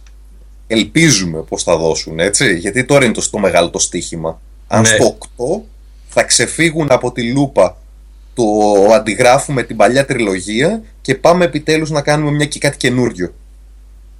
Είναι μεγάλο στοίχημα το 8. Ναι. Πάντως για το 8 ουσιαστικά δεν έχουν ξεκινήσει καν γυρίσματα εφόσον είναι σε δύο χρόνια η ταινία και την έχουν μεταφέρει, είναι σαν να έχουν πετάξει το σενάριο και λένε εντάξει, είδαμε το 7, θα πάμε για κάτι, κάτι άλλο από αυτό που είχαμε στο νου. Είναι γραμμένο το σενάριο για το 8 και έχουν ξεκινήσει και γυρίσματα. Ναι. Ε, εγώ νομίζω θα αλλάξουν αρκετά. Πάντως ο σκηνοθέτης είναι διαφορετικός στο 8. Ναι, ναι, ναι. ναι. Ε, προσωπικά θέλω να δω ε, λίγο παραπάνω πληροφορία για τον, για τον Σνόκ που είναι ουσιαστικά ο, ο αντίστοιχος αυτοκράτορας. Mm. και εντάξει στο, στο Kylo Ren εγώ δεν νομίζω πως μπορούν να δώσουν πολλά πράγματα. Από τη στιγμή που τον έχουν αποκαλύψει ήδη ξέρουμε πως μοιάζει δηλαδή. Εγώ δεν έχω πολλές ελπίδες Ε, παραπάνω θέλω να δω τι θα γίνει με, με τη Ray βασικά ε, και τη σχέση της με τον Luke. Οπότε γενικά παιδιά εσείς από το επεισόδιο 7 δεν δηλώνετε και πολύ ικανοποιημένοι. Ε, εγώ έχω πει ότι μου είχε αρέσει το, το 7 απλά εντάξει ήταν ε, μια καλή ταινία. Ε, ναι, αυτό. Είναι μια καλή ταινία. Ε, της λείπει υλικό, της λείπει πολύ υλικό. Ναι. Ε, και εγώ έτσι λίγο πολύ αυτή την αίσθηση είχα όταν την είδα. Εγώ παιδιά δεν έμεινα ικανοποιημένος από το 7. Ε, κινηματογραφικά να το πάρουμε έτσι πολύ απλά ε, ως ταινία αυτόνομη που είπε και ο Αλέξανδρος προηγουμένως πέρα από Star Wars και τα λοιπά, ναι ήταν μια ευχάριστη, καλογυρισμένη με το χιουμοράκι της, με καλές ε, ερμηνείες science fiction ταινία. Από αυτή την άποψη ναι. Και πιστεύω ότι ξεκινάμε και από τη βάση του ότι, τουλάχιστον κατά τη δική μου άποψη, ε, είναι πολύ καλύτερη από ε, την, τριλογία των prequels πριν του, πλην, συγγνώμη, του 3. Πλην του 3, που το θεωρώ έτσι, εξαίρεση τεράστια για τα episode 1, 2, 3, για την τριλογία των prequels. Ε, από εκεί και πέρα, ε, όσες δικαιολογίες και αν δοθούν, όσες θεωρίες και αν γραφτούν από πολύ κόσμο που ξέρει και καλύτερα, πολύ πολύ καλύτερα από μένα και ψάχνει ε, το γιατί έπρεπε να γυριστεί το Force Awakens με αυτόν τον τρόπο, εγώ δεν συμφωνώ. Εγώ αυτό που είδα ήταν πραγματικά ένα ε, λίγο επίπεδο πράγμα ε, το οποίο πάτησε με χέρια και με πόδια επάνω όχι μόνο στο ε, New Hope, όχι στο Star Wars είχε στοιχεία και από το Empire και από το Return of the Jedi. Έτσι δεν είναι; σε σημεία σου δίνει την αίσθηση ότι ήταν μια σούμα των τριών. Ναι, εννοείται. Έτσι, των τριών πρώτων ταινιών. Των παλιών. Ναι. Των παλιών. Ναι, ναι, ναι, ναι.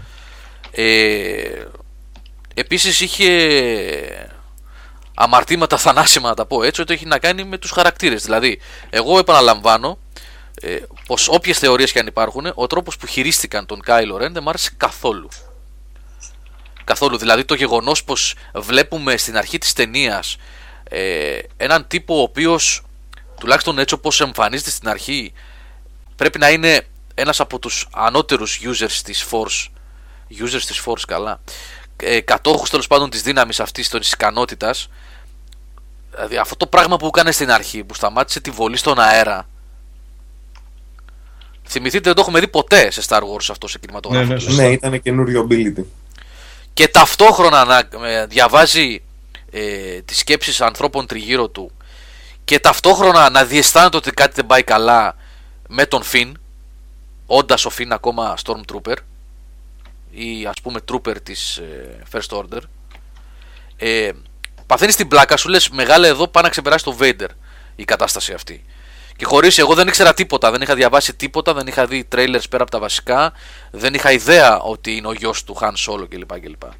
Δεν είχα ιδέα ποιος είναι ο Kylo Ren. Και είπα εντάξει, εδώ τώρα πάει αλλού το πράγμα. Και ξαφνικά, παιδιά, είναι σαν να πατήσαμε ένα διακόπτη την ώρα που βγάζει τη μάσκα. Βλέπουμε ένα παιδάκι, θα μου πείτε το θέλανε έτσι κτλ. κτλ. OK. Okay. Εγώ θα το δεχτώ. Έτσι το θέλανε. Θέλανε να τον κάνουν ενοχλητικό teenager που έχει θέματα με τον μπαμπά του, έχει σύνδρομο και κάτι γίνεται ας πούμε και OK, okay, ε, είναι λάθος για μένα αυτό. Ο χειρισμός του Κάιλο Ρεν από το 60% της ταινίας, μάλλον τα τελευταία 45 λεπτά της ταινίας είναι απαράδεκτα. Έτσι όπως τα εξέλαβα εγώ έτσι. Ε, Επίσης ήταν πολύ λανθασμένος ο τρόπος που χειρίστηκαν αυτόν τον, ε, τον, το απίθανο CGI που το Gollum 15 χρόνια πριν είχε καλύτερα εφέ. Ναι, ναι. Δεν θέλω το CGI, πάρτε πολύ λίγο CGI και πάρτε το και κακής ποιότητας τώρα. Τι ήταν αυτό τώρα; Ε... Και ο Σνόκ και η Μάζ Κανά, τα παιδιά το CGI ήταν και το τέρατα στο διαστημόπλαιο και τα τρία είναι απαράδεκτα. Δηλαδή. απαράδεκτα δηλαδή, είναι χειρότερα από ναι, είναι ναι. στι ναι. παλιές ταινίες της Star Wars. Απαράδεκτα. Τα CGI τα... την, ε, την κατεύθυνση ε, του ρεαλισμού σε εισαγωγικά την αντιλαμβάνομαι διότι ε, εδώ μιλάμε τώρα για συνέχεια του episode 6 όπου λόγω του ότι δεν έχουν λεφτά οι rebels και ότι είναι λίγο διαφορετικά τα πράγματα και τα resources είναι διαφορετικά και περιορισμένα η τεχνολογία τους και τα όπλα τους και τα σκάφη τους δεν είναι αυτά τα τρελά που είδαμε στα episode 1, 2, 3 τη στροφή προς το ρεαλισμό, τη συνέχιση μάλλον του σε εισαγωγικά ρεαλισμού. Έτσι, τι ρεαλισμός είναι αυτός τέλος πάντων. Ε, όσο ρεαλισμό μπορεί να δώσει. Ναι. Ε, τη δέχομαι, τη δέχομαι αυτό, αυτή την ε, τέλος πάντων την πορεία που ακολουθήσανε. Εγώ έχω άλλα, άλλα προβλήματα δομικά με, το, με την ταινία, όπως επίσης αυτό που είπε ο Αλεξανδρός για το Star Wars. Πάλι Star, ε, Star Wars λέω, συγγνώμη ρε παιδιά, Death Star. Πάλι Death Star. Πάλι Death Star. Και πάλι Trench Run, τα X-Wings να τρέχουν για να καταστρέψουν τον πυρήνα. Από μόνο που αυτή τη φορά έχει ένα twist πρέπει να βάλει βόμβες ο Han Solo. Επίσης, υπάρχει άνθρωπος στον πλανήτη που δεν κατάλαβε 20 λεπτά πριν γίνει ότι ο Κάιλο Ρεν θα σκοτώσει τον Χαν Σόλο. Ναι, ήταν απολύτως προβλεπόμενη η πλοκή της ταινίας. Ναι. Έτσι, πέρα από τα spoilers και αυτά που κυκλοφορούσαν στο ίντερνετ, έτσι. Πέρα από όλα αυτά. Ναι, εγώ, είχα, εγώ το είχα φάει το spoiler μου είχε στείλει, και έκραζα ρε, μου είχε στείλει, είχε στείλει ο κολλητός μου μέσα στη, στο chat μας φωτογραφία το lightsaber να περνάει τον Σόλο. Και είχα ρίξει το καντήλι της ζωής μου δύο μέρες πριν πάνω από την ταινία. Ε, ουσιαστικά όμως ξέραμε ότι θα πεθάνει στην ταινία. Ναι. Ε... Πριν, πριν ξεκινήσει. Α, αυτό το ξέραμε, ναι, αυτό το ξέραμε εδώ και 15 χρόνια, μη σου πω. Ναι. Επίσης, άλλο αμάρτημα. Είναι δυνατόν να έχεις μια φυσιογνωμία σαν τον Max von Sydow στην ταινία σου, ο, ναι. ο οποίος θα μπορούσε να γίνει ο νέος Alec Guinness σε αυτό το πράγμα και να τον σκοτώνει σε τρία λεπτά. Από την έρεξη τη ταινίας. Καλά πλάκα μας κάνουν τώρα. Δεν μπορούσαν, δεν, τι συμβόλαιο είχαν να παίξει τρία λεπτά, δεν του βγάλανε budget. Τώρα πλάγα μας κάνουν δηλαδή. Τι είναι αυτά τα πράγματα παιδιά, εγκλήματα έτσι. Ε, θα συμφωνήσω με το ότι μας εμφανίζουν. Δεν θυμάμαι το όνομά της. Αλέξανδρε Μιχάλη, βοηθήστε με, με την, ε, εκείνη και την απίθανη, την εξωγήινη στο ναό που πήγανε, στο, στο μπαρ. Λοιπόν, τι λόρ θα μπορούσε να υπάρχει εκεί πέρα; Πίσω από όλο αυτό το πράγμα. Ε, ειδικά, ναι. ναι. έλα Μιχάλη, πες, πες, ναι, πες, ε, ναι. Ειδικά στη σκηνή που πάει κάτω για να βρει το, το lightsaber. Ναι, ναι, ναι. Εκεί μπορούσε να... Α, αυτό είναι πετσοκομμένο. Ναι. ναι. Η, η, η μάσκα Νάτα έχει κοπεί κατά, έχουν κοπεί περίπου 15 λεπτά από την ταινία. Α, Αυτή δηλαδή θα... και παρακάτω. Α, θα δούμε δηλαδή και extended edition, ας πούμε, υπάρχει τέτοιο ενδεχόμενο; Όχι, δεν θα βγει extended edition, θα βγουν απλά ε, κάποια ε, cut, cut scenes, ας πούμε, θα τα βάλουν μέσα στο DVD και στο Blu-ray. Ναι, bonus, Αλλά δεν θα ε. είναι σαν extended. Θα είναι όπως και στις προηγούμενες ταινίες Star Wars, θα έχεις ας πούμε κάποια, κάποιες σκηνές στα cut scenes. Αλλά αυτά που είναι τα κομμένα δεν θεωρούνται κάνουν, να ξέρετε. Να, κοιτάξτε τώρα μια, ωραία, μια πολύ ωραία παρατήρηση από το Mordor 56. Προσέξτε να δείτε τώρα ότι γίνονται πράγματα στις ταινίες για, για το Θεαθήνε και χάνει την ουσία. Έτσι, χρησιμοποιεί ο Χάν Σόλο δύο-τρεις φορές την βαλίστρα του Τσουμπάκα για να γελάσουμε εμείς με τις φοβερές έτσι με τους μορφασμούς ε, του Χάρισον Φόρτ και με το όλο σκηνικό και σκέφτεσαι μετά, ήρεμα, μετά αφού έχει τελειώσει η ταινία. Είναι δυνατόν 50 χρόνια ο Χάν Σόλο με το Τσουμπάκα να μην χρησιμοποιήσει ποτέ την ε, βαλίστρα του; Τώρα θα μου πεις τι είναι αυτά που λες Δρακαλίφα. Παιδιά, έχει λάθη η ταινία όμως. Που είναι, είναι λάθη που γίνανε για απλά για εντυπωσιασμό κάνουν πράγματα. Ρίχνουν μέσα έτσι τυχαία πράγματα μέσα στην ταινία. Τα οποία κοστίζουν όμως την ταινία. Ναι, ε, ε, επίσης φάνηκε βεβαιασμένη ας πούμε η, η χρήση της δύναμης να πούμε από τη Ρέη ότι κατέχει χωρίς καμία εκπαίδευση ε, τόσο καλά την έννοια της δύναμης και μπορεί να τη χειριστεί. Ε, Νομίζω ότι αυτό δεν θα εξηγηθεί με τη λογική του ότι αυτή η Ray, η δική μου ιδέα είναι ότι η Ray έχει, έχει εκπαίδευση. Ότι ήταν youngling στο νέο Jedi Temple. Ναι, ότι είναι ένας τους, μια από τις ε, μικρές Jedi επιζώντες ας πούμε μετά την καταστροφή που έκανε ο Κάιλο Ρεν. Με σβησμένη μνή πώς θα το πάνε όμως; Ναι, δεν είναι απίθανο. Το πρόβλημα δηλαδή, δεν είναι τόσο... Το, ναι. Το, lore, το lore και το expanded universe του Star Wars γενικότερα υποστηρίζει ατελείωτο πείραγμα μνήμης και ελέγχου μνήμης και να διαβάζεις το μυαλό των άλλων. Αυτό είναι κάτι πάρα πολύ στάνταρ μέσα σε Star Wars, δεν είναι κάτι περίεργο. Ε, το πρόβλημα για μένα δεν ήταν τόσο πολύ το ότι ε, πολύ βεβαιασμένα δείξανε την Rey να αποκτά ε, το οποίο είναι για μένα ένα πρόβλημα αλλά όχι τόσο έντονο όσο το ότι μας δείχνουν τον Φιν ένα πολύ προβληματικό χαρακτήρα γενικότερα ο οποίος δεν έχει αυτοπεποίθηση, δεν έχει τίποτα ε, δεν έχει κίνητρο δεν έχει πραγματικό κίνητρο. Θέλει να σηκωθεί να φύγει τρέχοντας μακριά από το δύο. Από την... ε, μα ουσιαστικά είναι ένας κλόνος ο οποίος έχει ανδρωθεί από την παιδική ηλικία για να κάνει ένα συγκεκριμένο πράγμα. Δεν είναι και... κλόνος. Ναι. Ουσιαστικά έρχεται αντίθετος στην ταινία σε αυτό που τον έχουν προγραμματίσει ουσιαστικά. Επειδή ναι. περί προγραμματισμού πρόκειται. Ναι, ακριβώς. Και δείχνουν αυτόν τον άνθρωπο να πιάνει στα χέρια του ένα φωτόσπαθο και να πολεμάει έναν χαρακτήρα ο οποίος 45, 50, 60 λεπτά πριν σταματούσε βολές από blasters ε, στον αέρα. Ναι, ας τον είχε με το κούνημα του δαχτύλου του, ας πούμε, κάπως έτσι να το Αστείο ήταν αυτό. Ναι, ήταν ναι. αστείο. Αν... Ακόμα και αν έχει φάει ένα τρελό, μια τρελή μπλαστεριά ας πούμε, στην κοιλιά από τον Τσουμπάκα, πάλι δεν έχει νόημα να μπει σε αυτή τη διαδικασία μάχης. Κάνει ένα force push, τον πετάς στον κρεμό και τέλος. Τώρα, έτσι όπως τα λέμε, θα μας ακούνε, ξέρεις, παιδιά που δεν ασχολούνται με Star Wars θα γελάνε. Κάσκα Ζατζίδης, ας πούμε. λοιπόν, αλλά ναι, εντάξει, OK, okay, έχει πλάκα όμως, είναι ωραία. Μ' αρέσει η συζήτηση. Βρήκα εδώ. Ε, Αδερφές ψυχές. Κάτσε, λοιπόν. ρωτάει ο Τσατσέγκο κάτι βασικό. Ε, οι, όχι, οι Stormtroopers δεν είναι κλόνοι. Οι Stormtroopers είναι κλόνοι μόνο στην prequel τριλογία. Από τη στιγμή είναι που clone ο... troopers, δεν είναι stormtroopers, είναι clone troopers. Ναι, είναι clone troopers. Ναι. Ε, από τη στιγμή που ο Emperor παίρνει, τα... παίρνει τη δύναμη στα χέρια του και ελέγχει τη Republic, ε, σταματάει τελείως το clone program και οι καινούργιοι stormtroopers γίνονται με διαδικασία γενίτσαρου. Ακριβώς, ακριβώς έτσι. Ακριβώς, ακριβώς. Τους παίρνουν, δηλαδή, παίρνουν παιδιά από τα σπίτια τους, πούμε, και τους εκπαιδεύουν από μικρά παιδιά. Και γι' αυτό δηλαδή είναι. και τελείως κατηγορημένο. Δεν έχει, δεν έχει κλόνους. Λοιπόν, ε, αυτά είναι ορισμένα τώρα, τουλάχιστον που θυμάμαι αυτή τη στιγμή, βασικά προβλήματα της ταινίας. Παραλαμβάνω ε, ότι σαν ταινία ε, σκηνοθετικά, το μοντάζ της, τα εφέ της, με άφησαν ικανοποιημένο, με ελάχιστες εξαιρέσεις. Οι ερμηνείες, οι περισσότερες ήταν πολύ καλές. Ε, τα παιδιά είχαν πολύ δίκιο πάνε για την, ε, για την Ray. Αποκάλυψαν αυτή η κοπελίτσα. Ε, και είναι εμένα, μικρούλα, νομίζω, ε. Ναι, μου θυμίζει πάρα πολύ την uh, Κύρα Νάιτλι στο ξεκίνημα της. πάρα πολύ. Πολύ καλή ήταν. Πολύ καλή. Ο Χάρισον Φόρντ, όπως είχα πει και σε προηγούμενο ε, webcast, ότι παραδόξως έδειξε να μην βαριέται. Εντάξει, προφανώς είναι το Star Wars κάτι άλλο γι' αυτό. Θα σημαίνει.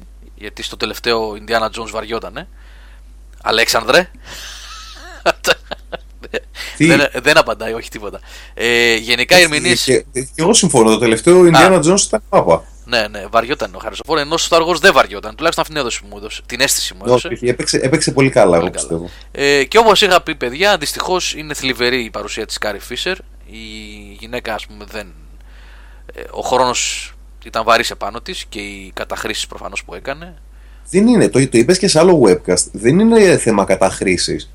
Η Κάρι Φίσερ ε, έχει, είχε, έχει ψυχολογικά προβλήματα. Δηλαδή είναι, είναι με ψυχοφάρμακα εδώ και πάρα πολλά χρόνια. Εγώ θυμάμαι για τη δεκαετία του 80 ότι ήταν. Καλά, τότε όλοι. Ναι. Μιλάμε και για τη δεκαετία του 80. Ναι, Αλλά αυτό λέω, η γυναίκα ότι έχει πρόβλημα ιστορίες, ναι, ναι. Ψυχα... Ε, ψυχασθένειας, αλλά δεν θυμάμαι τώρα συγκεκριμένο τι έχει. Έχει όμως κανονικό ιατρικό θέμα, δηλαδή είναι, για... Ε, είναι πολύ βαριά, οπότε την έχει καταρακώσει τελείως. Ε, Ούτως ή άλλως ο χαρακτήρας ε, ήταν πιο αδύναμη ε, από τους παλιού. Ε, μπορεί να πεις ότι είχε τόσο πολλά να δώσει στη νέα ταινία ο συγκεκριμένος χαρακτήρας. Ε, Καλά, ναι. Και, πολλοί, και πολλοί τη χρησιμοποίησαν, εγώ έχω να, να πω. Να πω λίγο γιατί μπορεί να παρεξηγηθεί αυτό που είπα. Γιατί το έχω πει δύο φορές και η Δάφνη το τονίζει εδώ. Δεν εννοώ, λέει, παιδιά, γιατί τόσο κόλλημα με την εμφάνιση της Φίσερ 60 χρονών είναι λογικό να φαίνεται γερασμένη. Δεν λέω αυτό. Και μακάρι να ήταν και άλλες γυναίκες 60 όπως την Κάρι Φίσερ.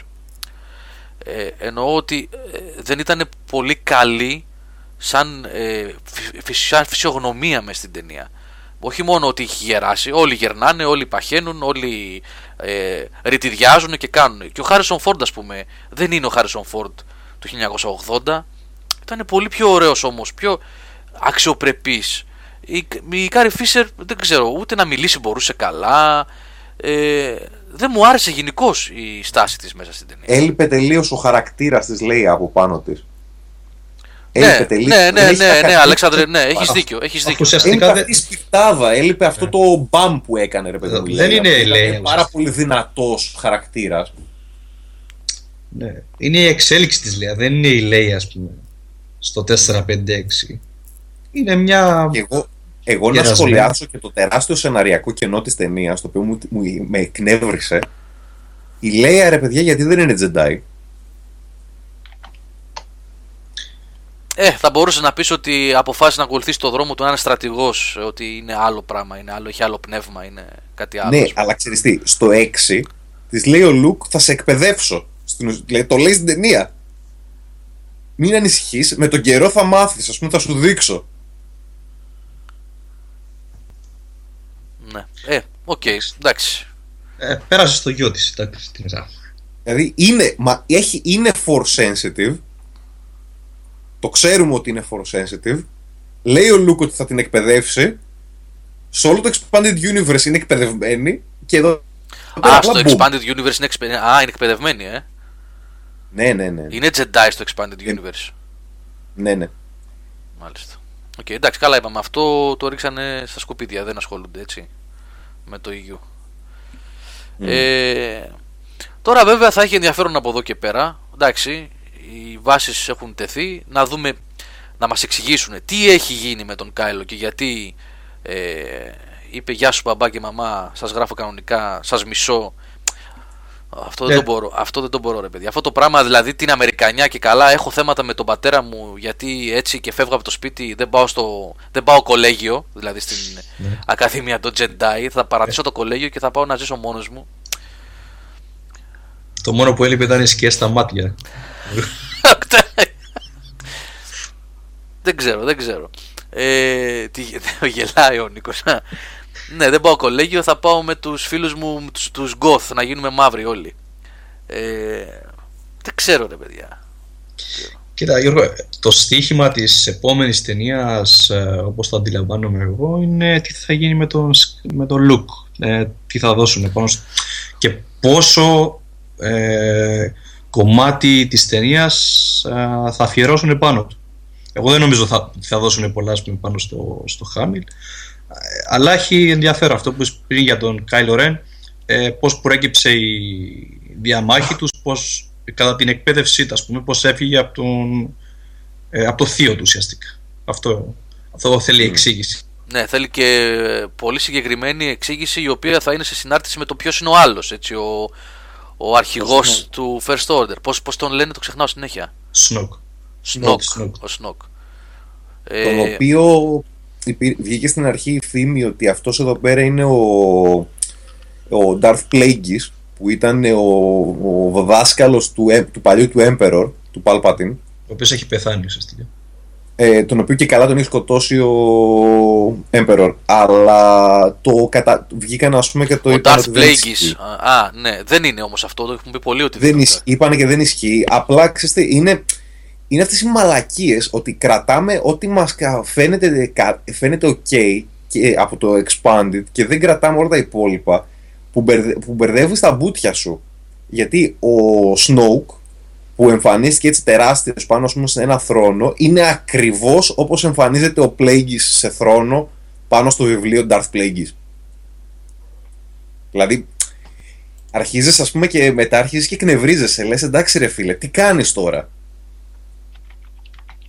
Εννοείς ότι ήταν επιδιδευμένη ας πούμε, η προβολή του με τον τρόπο, Άλεξ; Δηλαδή, ναι, το πιάνεις, ας πούμε, έτσι ώστε για να δημιουργήσεις ελπίδες, το πιάνεις γιατί σ' άρεσε. Δηλαδή, παίρνουν στοιχεία τα οποία είναι λίγο περίεργα. Ε... Το οποίο παρεπτόντως, Αλέξανδρε, συγγνώμη που διακόπτω εδώ, να πω ότι η σκηνή της αφήγησης της ιστορίας του Darth Plagueis the Wise από τον Αυτοκράτορα στον Anakin μέσα, μέσα στην όπερα ήταν νομίζω μια όαση καλλιτεχνική στα Star Wars γενικότερα. Ναι.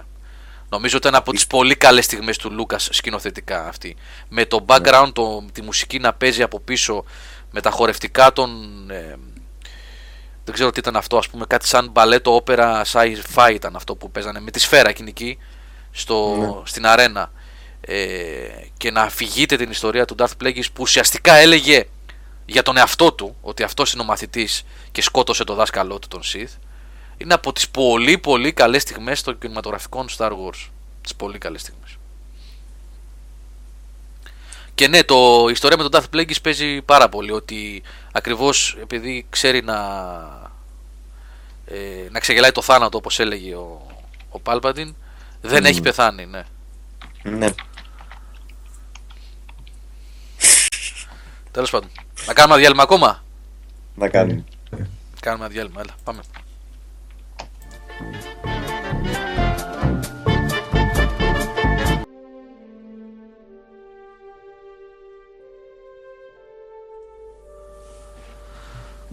Λοιπόν, γυρίσαμε παιδες και τι παίξαμε εδώ, μου στείλε ο Αλέξανδρος διάφορα. Ε, ήταν το, καλά, το θύμα από την καντίνα του πρώτου την καντίνα της πρώτης ταινίας, παιδιά, γιατί βάλανε καντίνα και στο Force Awakens. Anakin's Dark Deed στο δεύτερο και Ray's Theme το τρίτο που ακούσαμε ήταν. Το καλό κομμάτι από την καινούργια ταινία στην ουσία. Το καλό κομμάτι είναι; Το Ray's Theme ήταν το καλό το κομμάτι από την ε, καινούργια ταινία. Λοιπόν, 82-53 λέει καλή θα πείτε και κάνα spoiler. Ο Darth Vader είναι ο πατέρας του Luke και της Leia. Άλλο... Και της Leia. Ο Χάν Σόλο πεθαίνει. Ο Χάν Σόλο πεθαίνει. Ε... Πάντως, εγώ να σας πω την αλήθεια, ήταν το μόνο spoiler που ήξερα γιατί το είχα επιδιώξει όμως ε, για τον Χάν Σόλο, μιας και το αναφέρουμε τώρα. ε, ήξερα ότι θα πεθάνει ο Χαν Σόλο γιατί είχα διαβάσει ε, σε ένα, στο The Force Net φοβερό source για Star Wars κτλ. Ε, ναι, ναι, και υπήρχε, υπήρχε ρε παιδί μου ένα και καλά μια διαρροή από τους σεναριογράφους ε, αλλά το βασίσανε πάνω στο γεγονός ότι σε κάθε Star Wars πεθαίνει και ένας βασικός χαρακτήρας και ως εκ τούτου και καλά λέγανε πως ποιος είναι ο πιο πιθανός να φύγει από τη μέση ο Χάρισον Φόρτ που δεν θέλει να κάνει sequels και με το ζόρι επιστρέφει σε παλιές επιτυχίες και είχαν πει ότι βάσει των ε, leaks που είχαν γίνει ε, και τη συμπεριφορά του Χάν Σόλο, ότι, του, συγγνώμη, του Χάρισον Φόρντ, ότι ο Χάν Σόλο θα έπαιρνε τον Πούλο. Και τελικά έτσι Αυτό το ξέραμε Γιώργο από τη δεκαετία του 80. Το είχε πει ο ίδιος ο Φόρντ ότι άμα ξαναγυρνούσε ποτέ σε Star Wars θέλει ο χαρακτήρας του να πεθάνει. Αλλιώς λέει δεν ξαναγυρίζω. Το είχε πει σε άπειρες συνεντεύξεις. Ναι, ναι, ναι. Ήταν δηλαδή de facto ότι, ότι ο Σόλο θα πεθάνει. Θα πεθάνει, ναι, ναι. Επίσης, τώρα που το λέμε, δεν μ' άρεσε και γενικά το σκηνικό. Δεν ήταν ιδιαίτερα. Θα περίμενα μια πιο έντονη φόρτιση, ας πούμε, στη φάση αυτή. Δεν ξέρω. Ίσως το γεγονός ότι σκότωσε το Han Solo ένας τόσο γελοίος χαρακτήρας ήταν καλογυρισμένη, λες Halo Maniac. OK, okay, εντάξει, μια φορά την έχω δει. Πρόσεξε, μπορεί, μπορεί και να θυμάμαι λάθος τώρα, ναι. Η σκηνή μπορεί να σου τηλεγραφεί από πάρα πολύ μακριά ότι θα γίνει, αλλά ως σκηνή είναι γυρισμένη πάρα πολύ καλά. Άμα δεις πόσο, πόσο τέλεια έχουν παίξει το παιχνίδι του φωτισμού, τη σκηνή ρε παιδί μου που ακόμα μπαίνει φως μέσα και βλέπεις το μισό πρόσωπο του Ρεν είναι κόκκινο από το σκοτάδι, ρε παιδί μου, και το άλλο μισό πέφτει το φως. Δηλαδή ο διχασμός της ψυχής του. Ναι, ναι, ναι. ναι. Πέφτει, παίζει το πάρα, πάρα πολύ ναι. ωραία σκηνοθετημένα. Τον έχουν πειράξει εντάξει πάρα πολύ σκηνή συγκεκριμένη. Καλά, προφανώς. Συμφωνείτε με την επιλογή του ηθοποιού που έπαιζε τον Κάιλο Ρεν. Τα είπαμε φιλαράκο μου πριν, 82-53, ότι εμένα προσωπικά δεν μου άρεσε καθόλου αυτό το παλικάρι, αλλά είναι λίγο επικίνδυνο να πεις ότι δεν μου άρεσε η επιλογή ή όχι, γιατί καμιά φορά ξεγελιέσαι. Ναι, με το πώς παίζει σε μια ταινία, αλλά πρέπει να τον δούμε λιγάκι να αναπτύξει όλες τις πτυχές του χαρακτήρα που έχει αναλάβει.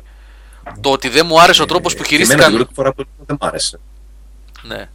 Τον χαρακτήρα, τον πώς τον χειρίστηκαν, δεν μου άρεσε καθόλου τον Κάιλο Ρεν. Ο ηθοποιός θα δούμε, θα φάνει. Εγώ πάντως τον είχα πετύχει σε άλλες ταινίες, δεν τον έχω σε ιδιαίτερα μεγάλη υπόλοιψη το συγκεκριμένο. Σαν ηθοποιό. Όσο ήταν με τη μάσκα, πάντως ήταν καλός. Παιδιά, ναι, ήταν τεράστια η διαφορά έτσι. Είμαι γκρινιάρη, δεν διαμαντή. είμαι γκρινιάρης. Ε. Όχι, δεν είμαι πολύ γκρινιάρης. Έχω πει, εύκολος είμαι. Εύκολος είμαι. Ε, Νίκο, δεν είμαι. δεν είμαι. Κράζει για τα Midi Clorian 16 χρόνια μετά φτάνει. Midi Clorian και Jar Jar Binks. Μίσα κολ Jar Jar Binks. Μίσα your humble servant. Θεός. Θεός ο Λούκας. Θεός ο Λούκας. Ξέρεις, υπάρχει cut ε, στο YouTube, ε, HD cut της ταινίας, το οποίο όχι απλά πετσοκόβει το ρόλο του Binks, αλλά τους βγάζει, βγάζει και τις ε, αγγλικές φωνές από όλους τους εξωγήινους χαρακτήρες και τους βάζει φωνές εξωγήινες. Ό,τι να είναι δηλαδή. Ε, δηλαδή υπάρχει πάρα πολύ cutting για αυτήν την ε, ταινία, αν να τη δεις αλλιώς. Αυτό που γράφει εδώ, συγγνώμη να πάρω την ευκαιρία, αυτό που γράφει ο Πιέρη Σιγουάη, που λέει δεν έπρεπε να του βάλουν τη μάσκα. Τώρα εντάξει, όχι ότι ξέρουμε και από μοντάζ και από σκηνοθεσία, εγώ προσωπικά, αλλά μια σκέψη έτσι πολύ γρήγορη που έκανα τώρα. Νομίζω ότι ο αντίκτυπος, ο συναισθηματικός του Κάιλο θα ήταν πολύ πιο έντονος και η φάση με τον Χάν Σόλο αν έβγαζε τη μάσκα εκείνη τη στιγμή. Ναι. Πρώτη φορά. Την ώρα που θα πλησίαζε ο Χάν Σόλο, αφού ξέρουμε, έχουν πει ήδη ότι είναι γιος του, γιος και, γιος και της Λέια. Είναι γνωστό. Αν έβγαζε τη μάσκα εκείνη την ώρα, θα ήταν νομίζω πολύ πιο πετυχημένο. Mm, συμφωνώ. Και να μην φαίνεται σαν 16χρονο μωρό. Ναι, ναι, ναι.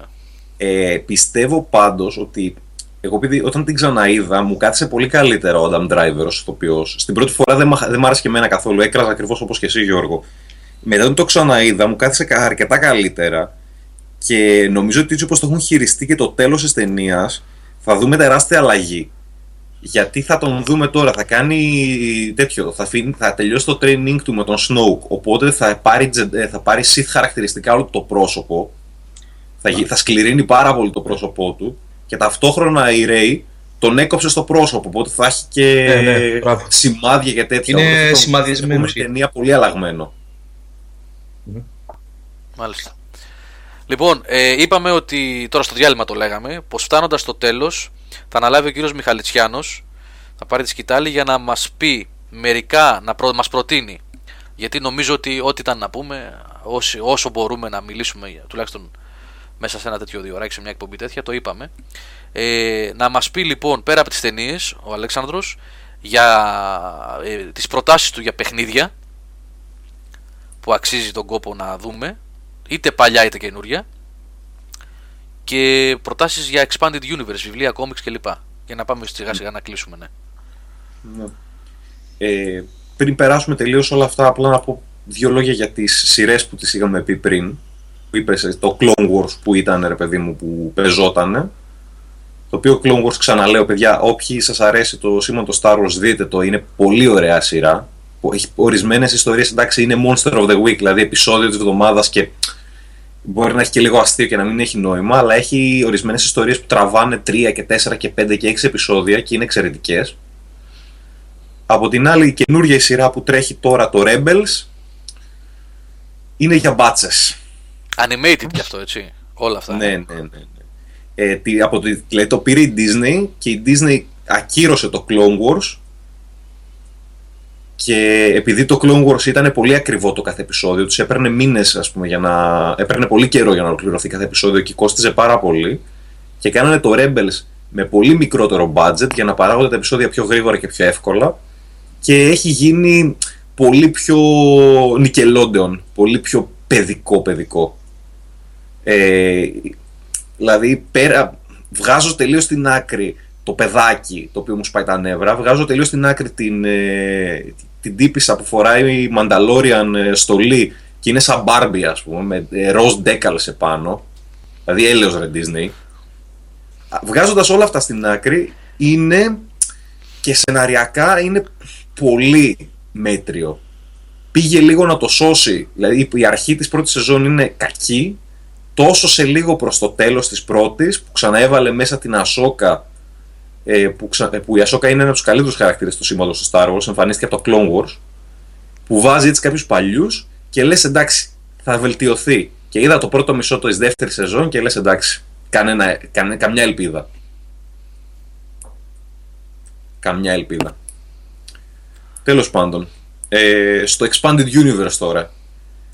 Ε, καταρχάς, το Expanded Universe όπως είπαμε και πριν ας πούμε, και τα παιδιά γράψανε, έχει πεταχτεί από την Disney τελείως το παράθυρο. Το κρατάνε ως υλικό, ε, πλέον λέγεται Legends, Star Wars Legends. Το κρατάνε ως υλικό ότι μπορείς να γράφεις εκεί, να βγαίνουν παιχνίδια πάνω σε αυτά, αλλά δεν θεωρείται τίποτα κάνον, ενώ πριν, πριν ήταν όλα σχεδόν. Ε, από εκεί και πέρα, ε, κάνουν ε, ότι γίνονται τώρα τα καινούρια κόμικ βγήκαν ας πούμε μια σειρά από πέντε κόμιξ ε, πριν από την ταινία και βγαίνουν ακόμα τώρα καινούργια, αυτά πλέον θεωρούνται κάνον μέχρι να αποφασίσει η Disney να μην είναι. Δεν υπάρχει δηλαδή η παλιά συμπεριφορά του Λούκας που ό,τι έβγαινε περνούσε, και αυτό, περνούσε από μια, έναν έλεγχο δικό του και κάπως ρε παιδί μου πάνω κάτω όλα ενωνόντουσαν. Πλέον τώρα δεν ξέρεις. Από εκεί πέρα, άμα δεν σας νοιάζει το κάνον και σας νοιάζει να δείτε ωραίες ιστορίες, ε, στο σύμπαν του Star Wars υπάρχουν εκατοντάδες βιβλία και κόμικ, είναι δηλαδή χαοτικό το τι μπορείς να διαβάσεις. Πρέπει να πω ότι το πιο must από όλα είναι με διαφορά The Throne Trilogy. Το οποίο ήταν μέχρι να βγει η καινούργια ταινία, ήταν το sequel των Star Wars. Των, των, των παλιών Star Wars. Δηλαδή αφού τελείωνε, ε, αφού πέθανε ο Vader, πώς συνέχιζε η ιστορία δηλαδή είχε την εξέλιξη όλου του σύμπαντος του Star Wars και ότι όλο το Expanded Universe έχει βασιστεί πάνω σε αυτά. Ο Luke που γνώριζε την Mara Jade που, κάνανε, που είχαν δικό τους παιδί, ο Solo με τη Leia που κάνανε ε, τρία παιδιά που είναι δίδυμοι, ένα αγόρι και ένα κορίτσι και ένα ακόμα παιδί, το ότι ο Ren ε, πέφτει στην Dark Side είναι κάτι το οποίο το έχουν πάρει από εκεί, γιατί ένας από τους δίδυμους γινόταν ε, Sith και πολεμούσε με την αδερφή του. Είναι, το Throne Trilogy είναι κάτι το οποίο οποιοδήποτε Star Wars fan πρέπει να δει. Είναι εξαιρετικό. Είναι απλά απίστευτο και μπορεί να δει γιατί ε, το Expanded Universe έχει αγαπηθεί τόσο πολύ. Πέρα από αυτό, συνεχίζοντας αυτό μάλλον μπορείς να πεις, μπορεί να διαβάσεις το κόμικ το Legacy, το οποίο πάει ε, για τον εγγονό ή δυσέγγονο, δεν θυμάμαι να σου πω την αλήθεια, ε, του Luke, τον ε, Cade Skywalker, ο οποίος έχει, ε, τα έχει βγάλει τελείως ε, δεν είναι Jedi, δεν είναι Sith, το παίζει mercenary τελείως, ρε παιδί μου. Είναι λίγο όπως όλοι οι Skywalker. Έχει μια περίεργη θέση σχέση με τη Force. Είναι μια εκπληκτικά καλογραμμένη ιστορία και αυτή. Ε, τι άλλα καλά. Μπορείτε να διαβάσετε το The Old Republic, τη σειρά των comics, η οποία και αυτή είναι πάρα πολύ δυνατή. Βασίζεται στα video games, τα παλιά, τα, τα video games της Bioware. Βασίζεται σε εκείνη την περίοδο. Και είναι 30, όχι παραπάνω, 40 κάτι τέφια αν θυμάμαι καλά. Είναι μια φανταστική ιστορία για το πώς ήταν η Republic παλιά, πώς ήταν η Jedi, πώς ήταν η Sith, η αυτοκρατορία των Sith, ο πλανήτης των Sith, ο Korriban, που πλέον τον έχει αλλάξει η Disney όνομα και θεωρείται και λέγεται Moriban. Ε, γενικότερα φοβερό, φοβερή, φοβερή σειρά. Εμένα είναι από τα αγαπημένα κόμικ γενικά. Άλλο καλό, το Star Wars Dark Empire, το οποίο είναι alternative universe και λέει πώς θα ήταν άμα ο Luke έπεφτε στην Dark Side. Πολύ ιδιαίτερο, πολύ ψαγμένο και πολύ καλογραμμένο. Και είναι παλιό έτσι, έχει γραφτεί αρχές του 90 αν θυμάμαι καλά. Νομίζω ότι αυτά είναι τα πιο, πιο βασικά κόμικ και βιβλία τα οποία ένας φαν του Star Wars αξίζει να δει. Και από εκεί και πέρα και το Star Wars Tales, το οποίο είναι πρόσφατο, την Dark Horse Comics, δηλαδή πριν να βγήκε, ξεκίνησε η σειρά να τρέχει όταν βγήκε το καινούριο, το Episode 1 βασικά. Το Tales είναι πάρα πολύ ωραίο γιατί έχει ιστορίες από τους δευτερεύοντες χαρακτήρες. Έχει ιστορία, έχει ιστορία ας πούμε, για τον R2D2, έχει ιστορία για τον C3PO, έχει ιστορίες για άλλους δευτερεύοντες χαρακτήρες δεξιά-αριστερά που όλα για τον Τσουμπάκα που δείχνουν την ιστορία τους και πριν και μετά και κατά τη διάρκεια. Έχει ωραίο lore. Νομίζω αυτά είναι αρκετά για να ξέρετε τι να δείτε από γραπτό. Για παιχνίδια, ε, νομίζω ότι πάνω κάτω όλοι εδώ πέρα έχουμε μια γενικότερη ιδέα για Star Wars.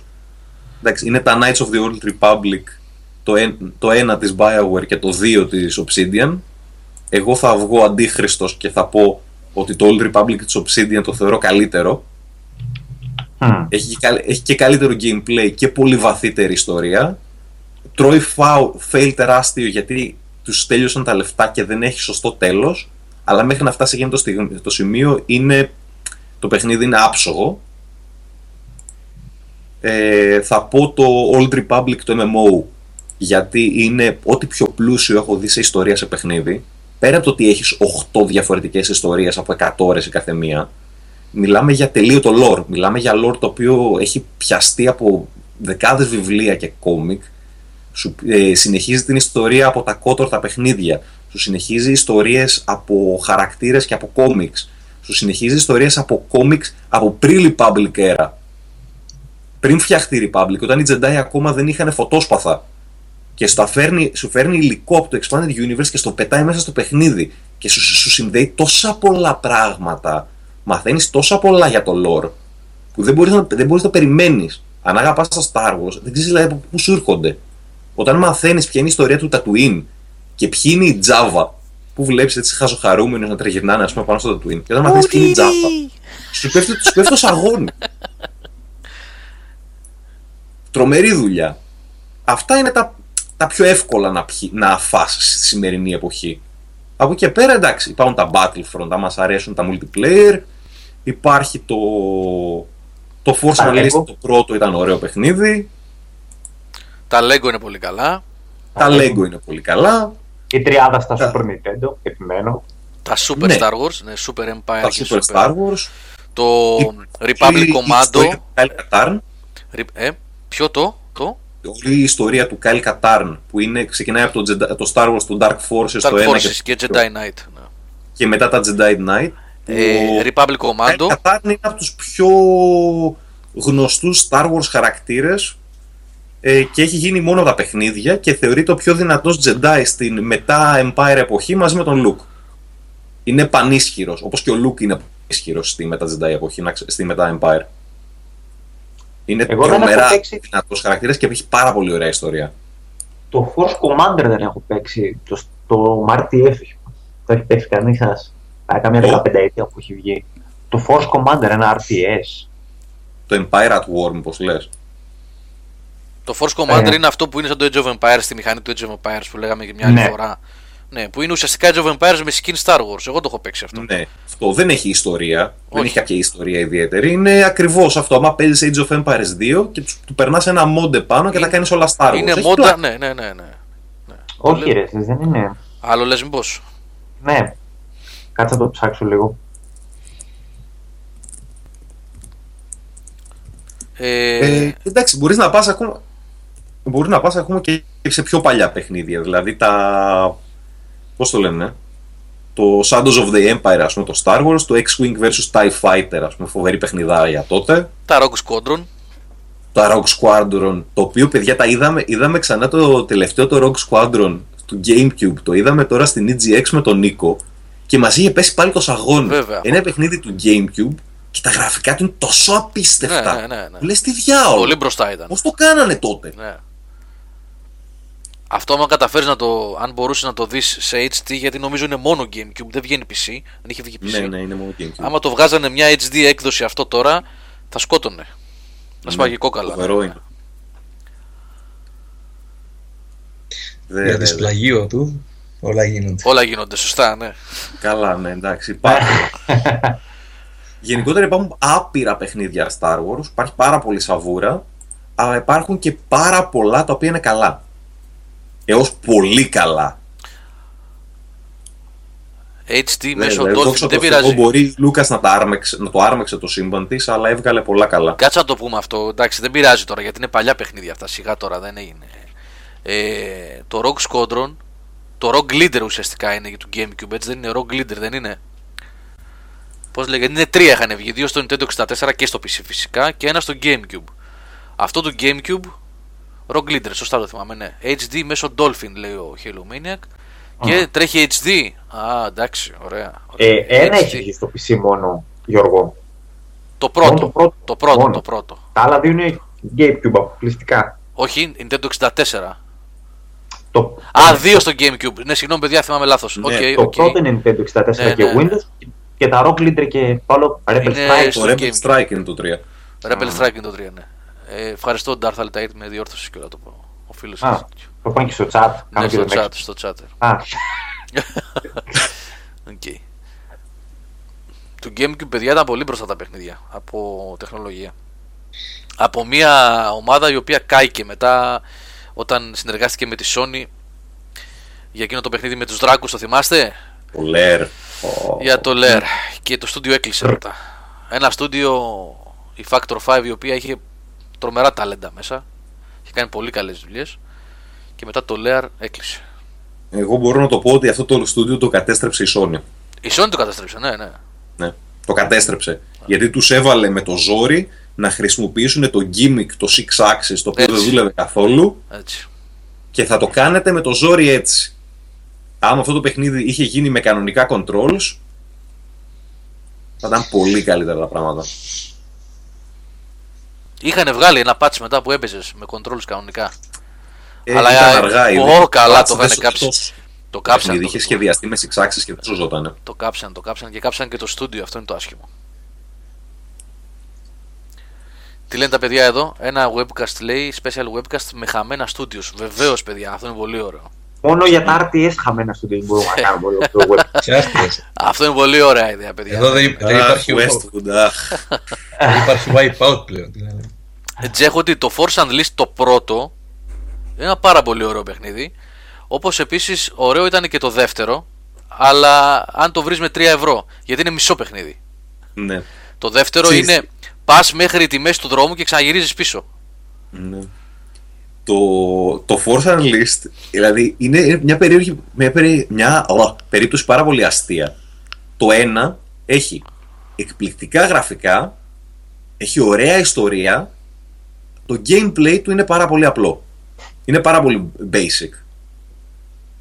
Στο, και έχει κάποια θέματα με το ειδικά το targeting σύστημα ναι, το οποίο ναι. πιάνεις πράγματα με, το, με, το, με την force και τα πετάς δεξιά αριστερά είναι πάρα πολύ προβληματικό και βγάζουν το 2 το οποίο 2 διορθώνει σε φοβερό βαθμό το gameplay το κάνει δηλαδή πολύ καλό διορθώνει το targeting και όλα αυτά που είχε κάνει λάθος το προηγούμενο το στό, τα στρώνει και ό,τι είχε κάνει καλά το προηγούμενο τα χαλάει. Ναι, ακριβώς. το σενάριο πάει από το παράθυρο, η ποικιλία των εχθρών είναι μηδεν, μηδενική, τα, τα special attacks ας πούμε, που κάνεις σε μεγάλους αντιπάλους από εκεί πέρα που είχες 5-6 διαφορετικά πλέον είναι ένα ή δύο και γίνεται ένα παιχνίδι πεντάωρο το οποίο είναι, καταφέρει μέσα σε 5 ώρες να γίνει επαναλαμβανόμενο και κουραστικό.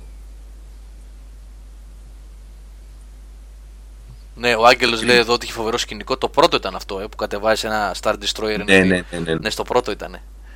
Στο πρώτο. Παιδευόμουν, το πρώτο ήταν πάρα πολύ ωραίο. Παιδευόμουν μισή ώρα για να ξέρω τι να κάνω. Και ήταν canon, ε. Canon ήταν. Τότε ήταν canon αυτό. Ναι, γιατί δείχνει πώς δημιουργήθηκε οι Rebels, πώς δημιουργήθηκαν. Ναι, ναι. Ήτανε, ε, δείχνει πώς δημιουργούνταν οι Rebels. Ναι. Είπαμε, όλα αυτά παιδιά έχουν πεταχτεί από το παράθυρο πλέον. Disney. Πει η Disney ό,τι θέλει και το αλλάζει. Disney. Ε, Star Wars. Για τα Galaxies το Star Wars Galaxy. Το MMO mm λες. Αυτό είχε πολλά bugs από ό,τι είχα διαβάσει τότε. Εγώ δεν είχα παίξει. Δεν τα έχω παίξει καθόλου έτσι. Απλώς τώρα το. Το έχω παίξει εγώ. Αλίμονο. Ναι. Ε, το Galaxy ήταν μια πολύ ιδιαίτερη περίπτωση. Είχε την μαγιά το ότι πήγαινες σε πλανήτες και ήταν ένας πλανήτης αχανής, δηλαδή περπατούσες, περπατούσες, περπατούσες, δεν ήταν MMO τύπου όπως το καινούριο που έχει instances ή κλεισμένες περιοχές μέσα από open wall. Ναι. Ήτανε πώς είναι το Warcraft, ένας τεράστιος κόσμος που απλά μπορείς να πας όπου θέλεις. Έχει απλά instances το... το Ήταν έτσι, αλλά πολλοί πλανήτες. Ναι. Είχε πολύ μεγάλη τέτοια ελευθερία και είχε space battles ελεύθερα, multiplayer. Ήταν άλλη εποχή, που δεν έδινες τόσο μεγάλη σημασία στα γραφικά και αφήνανε πολύ μεγαλύτερη ελευθερία στο να αγοράσεις πράγματα, να χτίσεις τον κόσμο, να πας δεξιά-αριστερά. Είχε μια άλλη μαγεία το παιχνίδι. Ναι. Απλά επειδή ήταν η εποχή της ε, Empire εκείνης της περίοδου, δεν μπορούσες να έχεις Jedi ή Sith. δηλαδή, ήταν πολύ δύσκολο να καταφέρεις να έχεις. Στην αρχή ήταν random και μετά έγινε, ας πούμε, μετά από πάρα πάρα πολλές διαδικασίες, οπότε ε, ήταν δύσκολο για να καταφέρεις να είσαι. Α, κατάλαβα τι λες. Δεν το, δεν το, δεν το είχα παρακολουθήσει καθόλου τότε το παιχνίδι, οπότε δεν ξέρω καν τι γινόταν και RPG ήταν, RPG είπατε, ναι; RPG, RPG, κανονικό. Α, κανονικό, έτσι. MMORPG. Έχει σταματήσει, έχει κλείσει σερβερ τα πάντα σε αυτό, έτσι δεν είναι; Κλείσαν οι ε. σερβερ όταν βγήκε το καινούριο το SWOTR. Ναι. Τότε ακριβώς κλείσανε. Και βλέπω 1, 2, 3, 4, 5, 6 updates, 6 add-ons δεν θυμάμαι να σου πω την αλήθεια. Δεν είχα κατεβάσει όλα τα expansion, αλλά είχε πολύ υλικό και είχε κόσμο ο οποίος το έπαιζε καιρό. Ναι. Ήταν ωραίο, ήταν ωραίο παιχνίδι. Πραγματικά ωραίο παιχνίδι. Αλλά θεωρώ ότι η που είχε κάνει Bioware στο Star Wars, το, στο Old Republic του MMO, δηλαδή ήταν ό,τι καλύτερο μπορούσαμε να περιμένουμε από Star Wars MMO. Έπεσε πάνω και στο WoW μετά. Λογικό να, να χάσει το, όποια δυναμική. Εγώ, παιδιά, θυμάμαι για τον Galaxy, δεν μπορώ να εκφέρω άποψη. Πόσο μάλλον που δεν παίζω MMO, αλλά αυτό δεν το έχω δει καν. Όμως διάβαζα άρθρα για την εποχή εκείνη, αρχές 2000 με μέσα, για τον Galaxy. Τότε περίπου δεν ήταν. Αρχές 2000, αν θυμάμαι καλά. Ναι.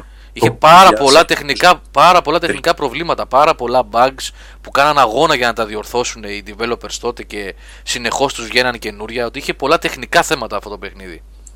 Και είχε... ήταν, ήταν η εποχή όμως. Όλα τα MMO τότε ήταν έτσι. Ναι, προ ναι. DSL μιλάμε Παιδιά, προ, ε, να σου πω, ε, όταν λέω διάβαζα άρθρα εννοούσα ότι ήταν πέρα από. Πέρα, πέραν του δέοντος.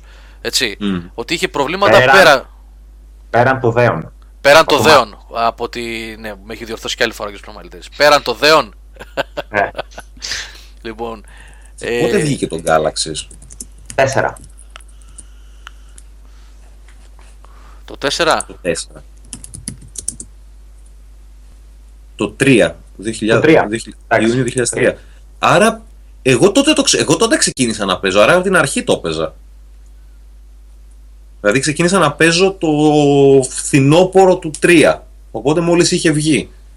Ναι, είχε θέματα Γιώργο, αλλά επειδή έπαιζα διάφορα MMO εκείνη την περίοδο, όχι Lineage, το συχαινόμουν για κάποιο λόγο, αλλά EverQuest, ε, Age of Camelot και όλα αυτά, ε, ήταν όλα τα παιχνίδια εκείνη τα χρόνια αυτά, ε, όταν λέμε όχι bugs, μιλάμε για τραγικές καταστάσεις, quest κρασαρισμένα το ένα το άλλο, που σήμερα άμα βγει έτσι καινούριο παιχνίδι θα το πετάξουμε στον Γκιάδα εκτός άμα το έχει κάνει Bethesda. Την πέταξα την παιχτή μου, δεν μπορούσα. 9 και πάνω. Αλλά να πω την αλήθεια, γιατί πολλοί κόσμος δεν θυμάται πώς βγήκε το WoW. Το WoW όταν βγήκε ήταν όχι για μπάτσες. Είχες μόνιμο ε, το χέρι σου πάνω στο help για να ζητήσεις βοήθεια από moderator και έπαιρνες tickets. Και μάζευες. Ε. Μιλάμε ναι. δηλαδή για. Τους, εγώ το που το έπαιζα από την αρχή, θυμάμαι ατελείωτο χαμό με κρασαρισμένα quest. Ναι, ναι, όχι μόνο quest, να κολλάει ο χαρακτήρας κάπου να χάνεται στο υπερπέραν και ναι, να ναι, για τραγικά πράγματα. Αυτά δεν τα θυμόμαστε τώρα, γιατί το παιχνίδι έχει φάει 10 χρόνια απάτσει. Αλλά όταν βγαίνανε στην αρχή τότε τα MMO ήταν τραγικές οι καταστάσεις. Τότε, τότε, τότε, τότε, το περίμενες. Ναι, ανεξε... ήταν καινούριο, καινούριο στυλ, οπότε δικαιολογούσε και ο κόσμος. Είναι στο καινούριο πάντα έχεις μια, πώς τη λένε, ανοχή. Η Bethesda ναι, δεν, ναι, δεν είναι κάτι Ωραία, λοιπόν, φτάσαμε σχεδόν 12.30 παιδιά. Κλείνουμε. Ναι, Νομίζω ναι. ότι είπαμε δύο ώρες μιλήσαμε για το όπως είχαμε υποσχεθεί special webcast για ταινίες. Είπε και ο Αλέξανδρος στο τέλος για Expanded Universe, για comics, βιβλία και προτάσεις για τα καλύτερα παιχνίδια Star Wars. Οπότε νομίζω το έχουμε καλύψει το θέμα.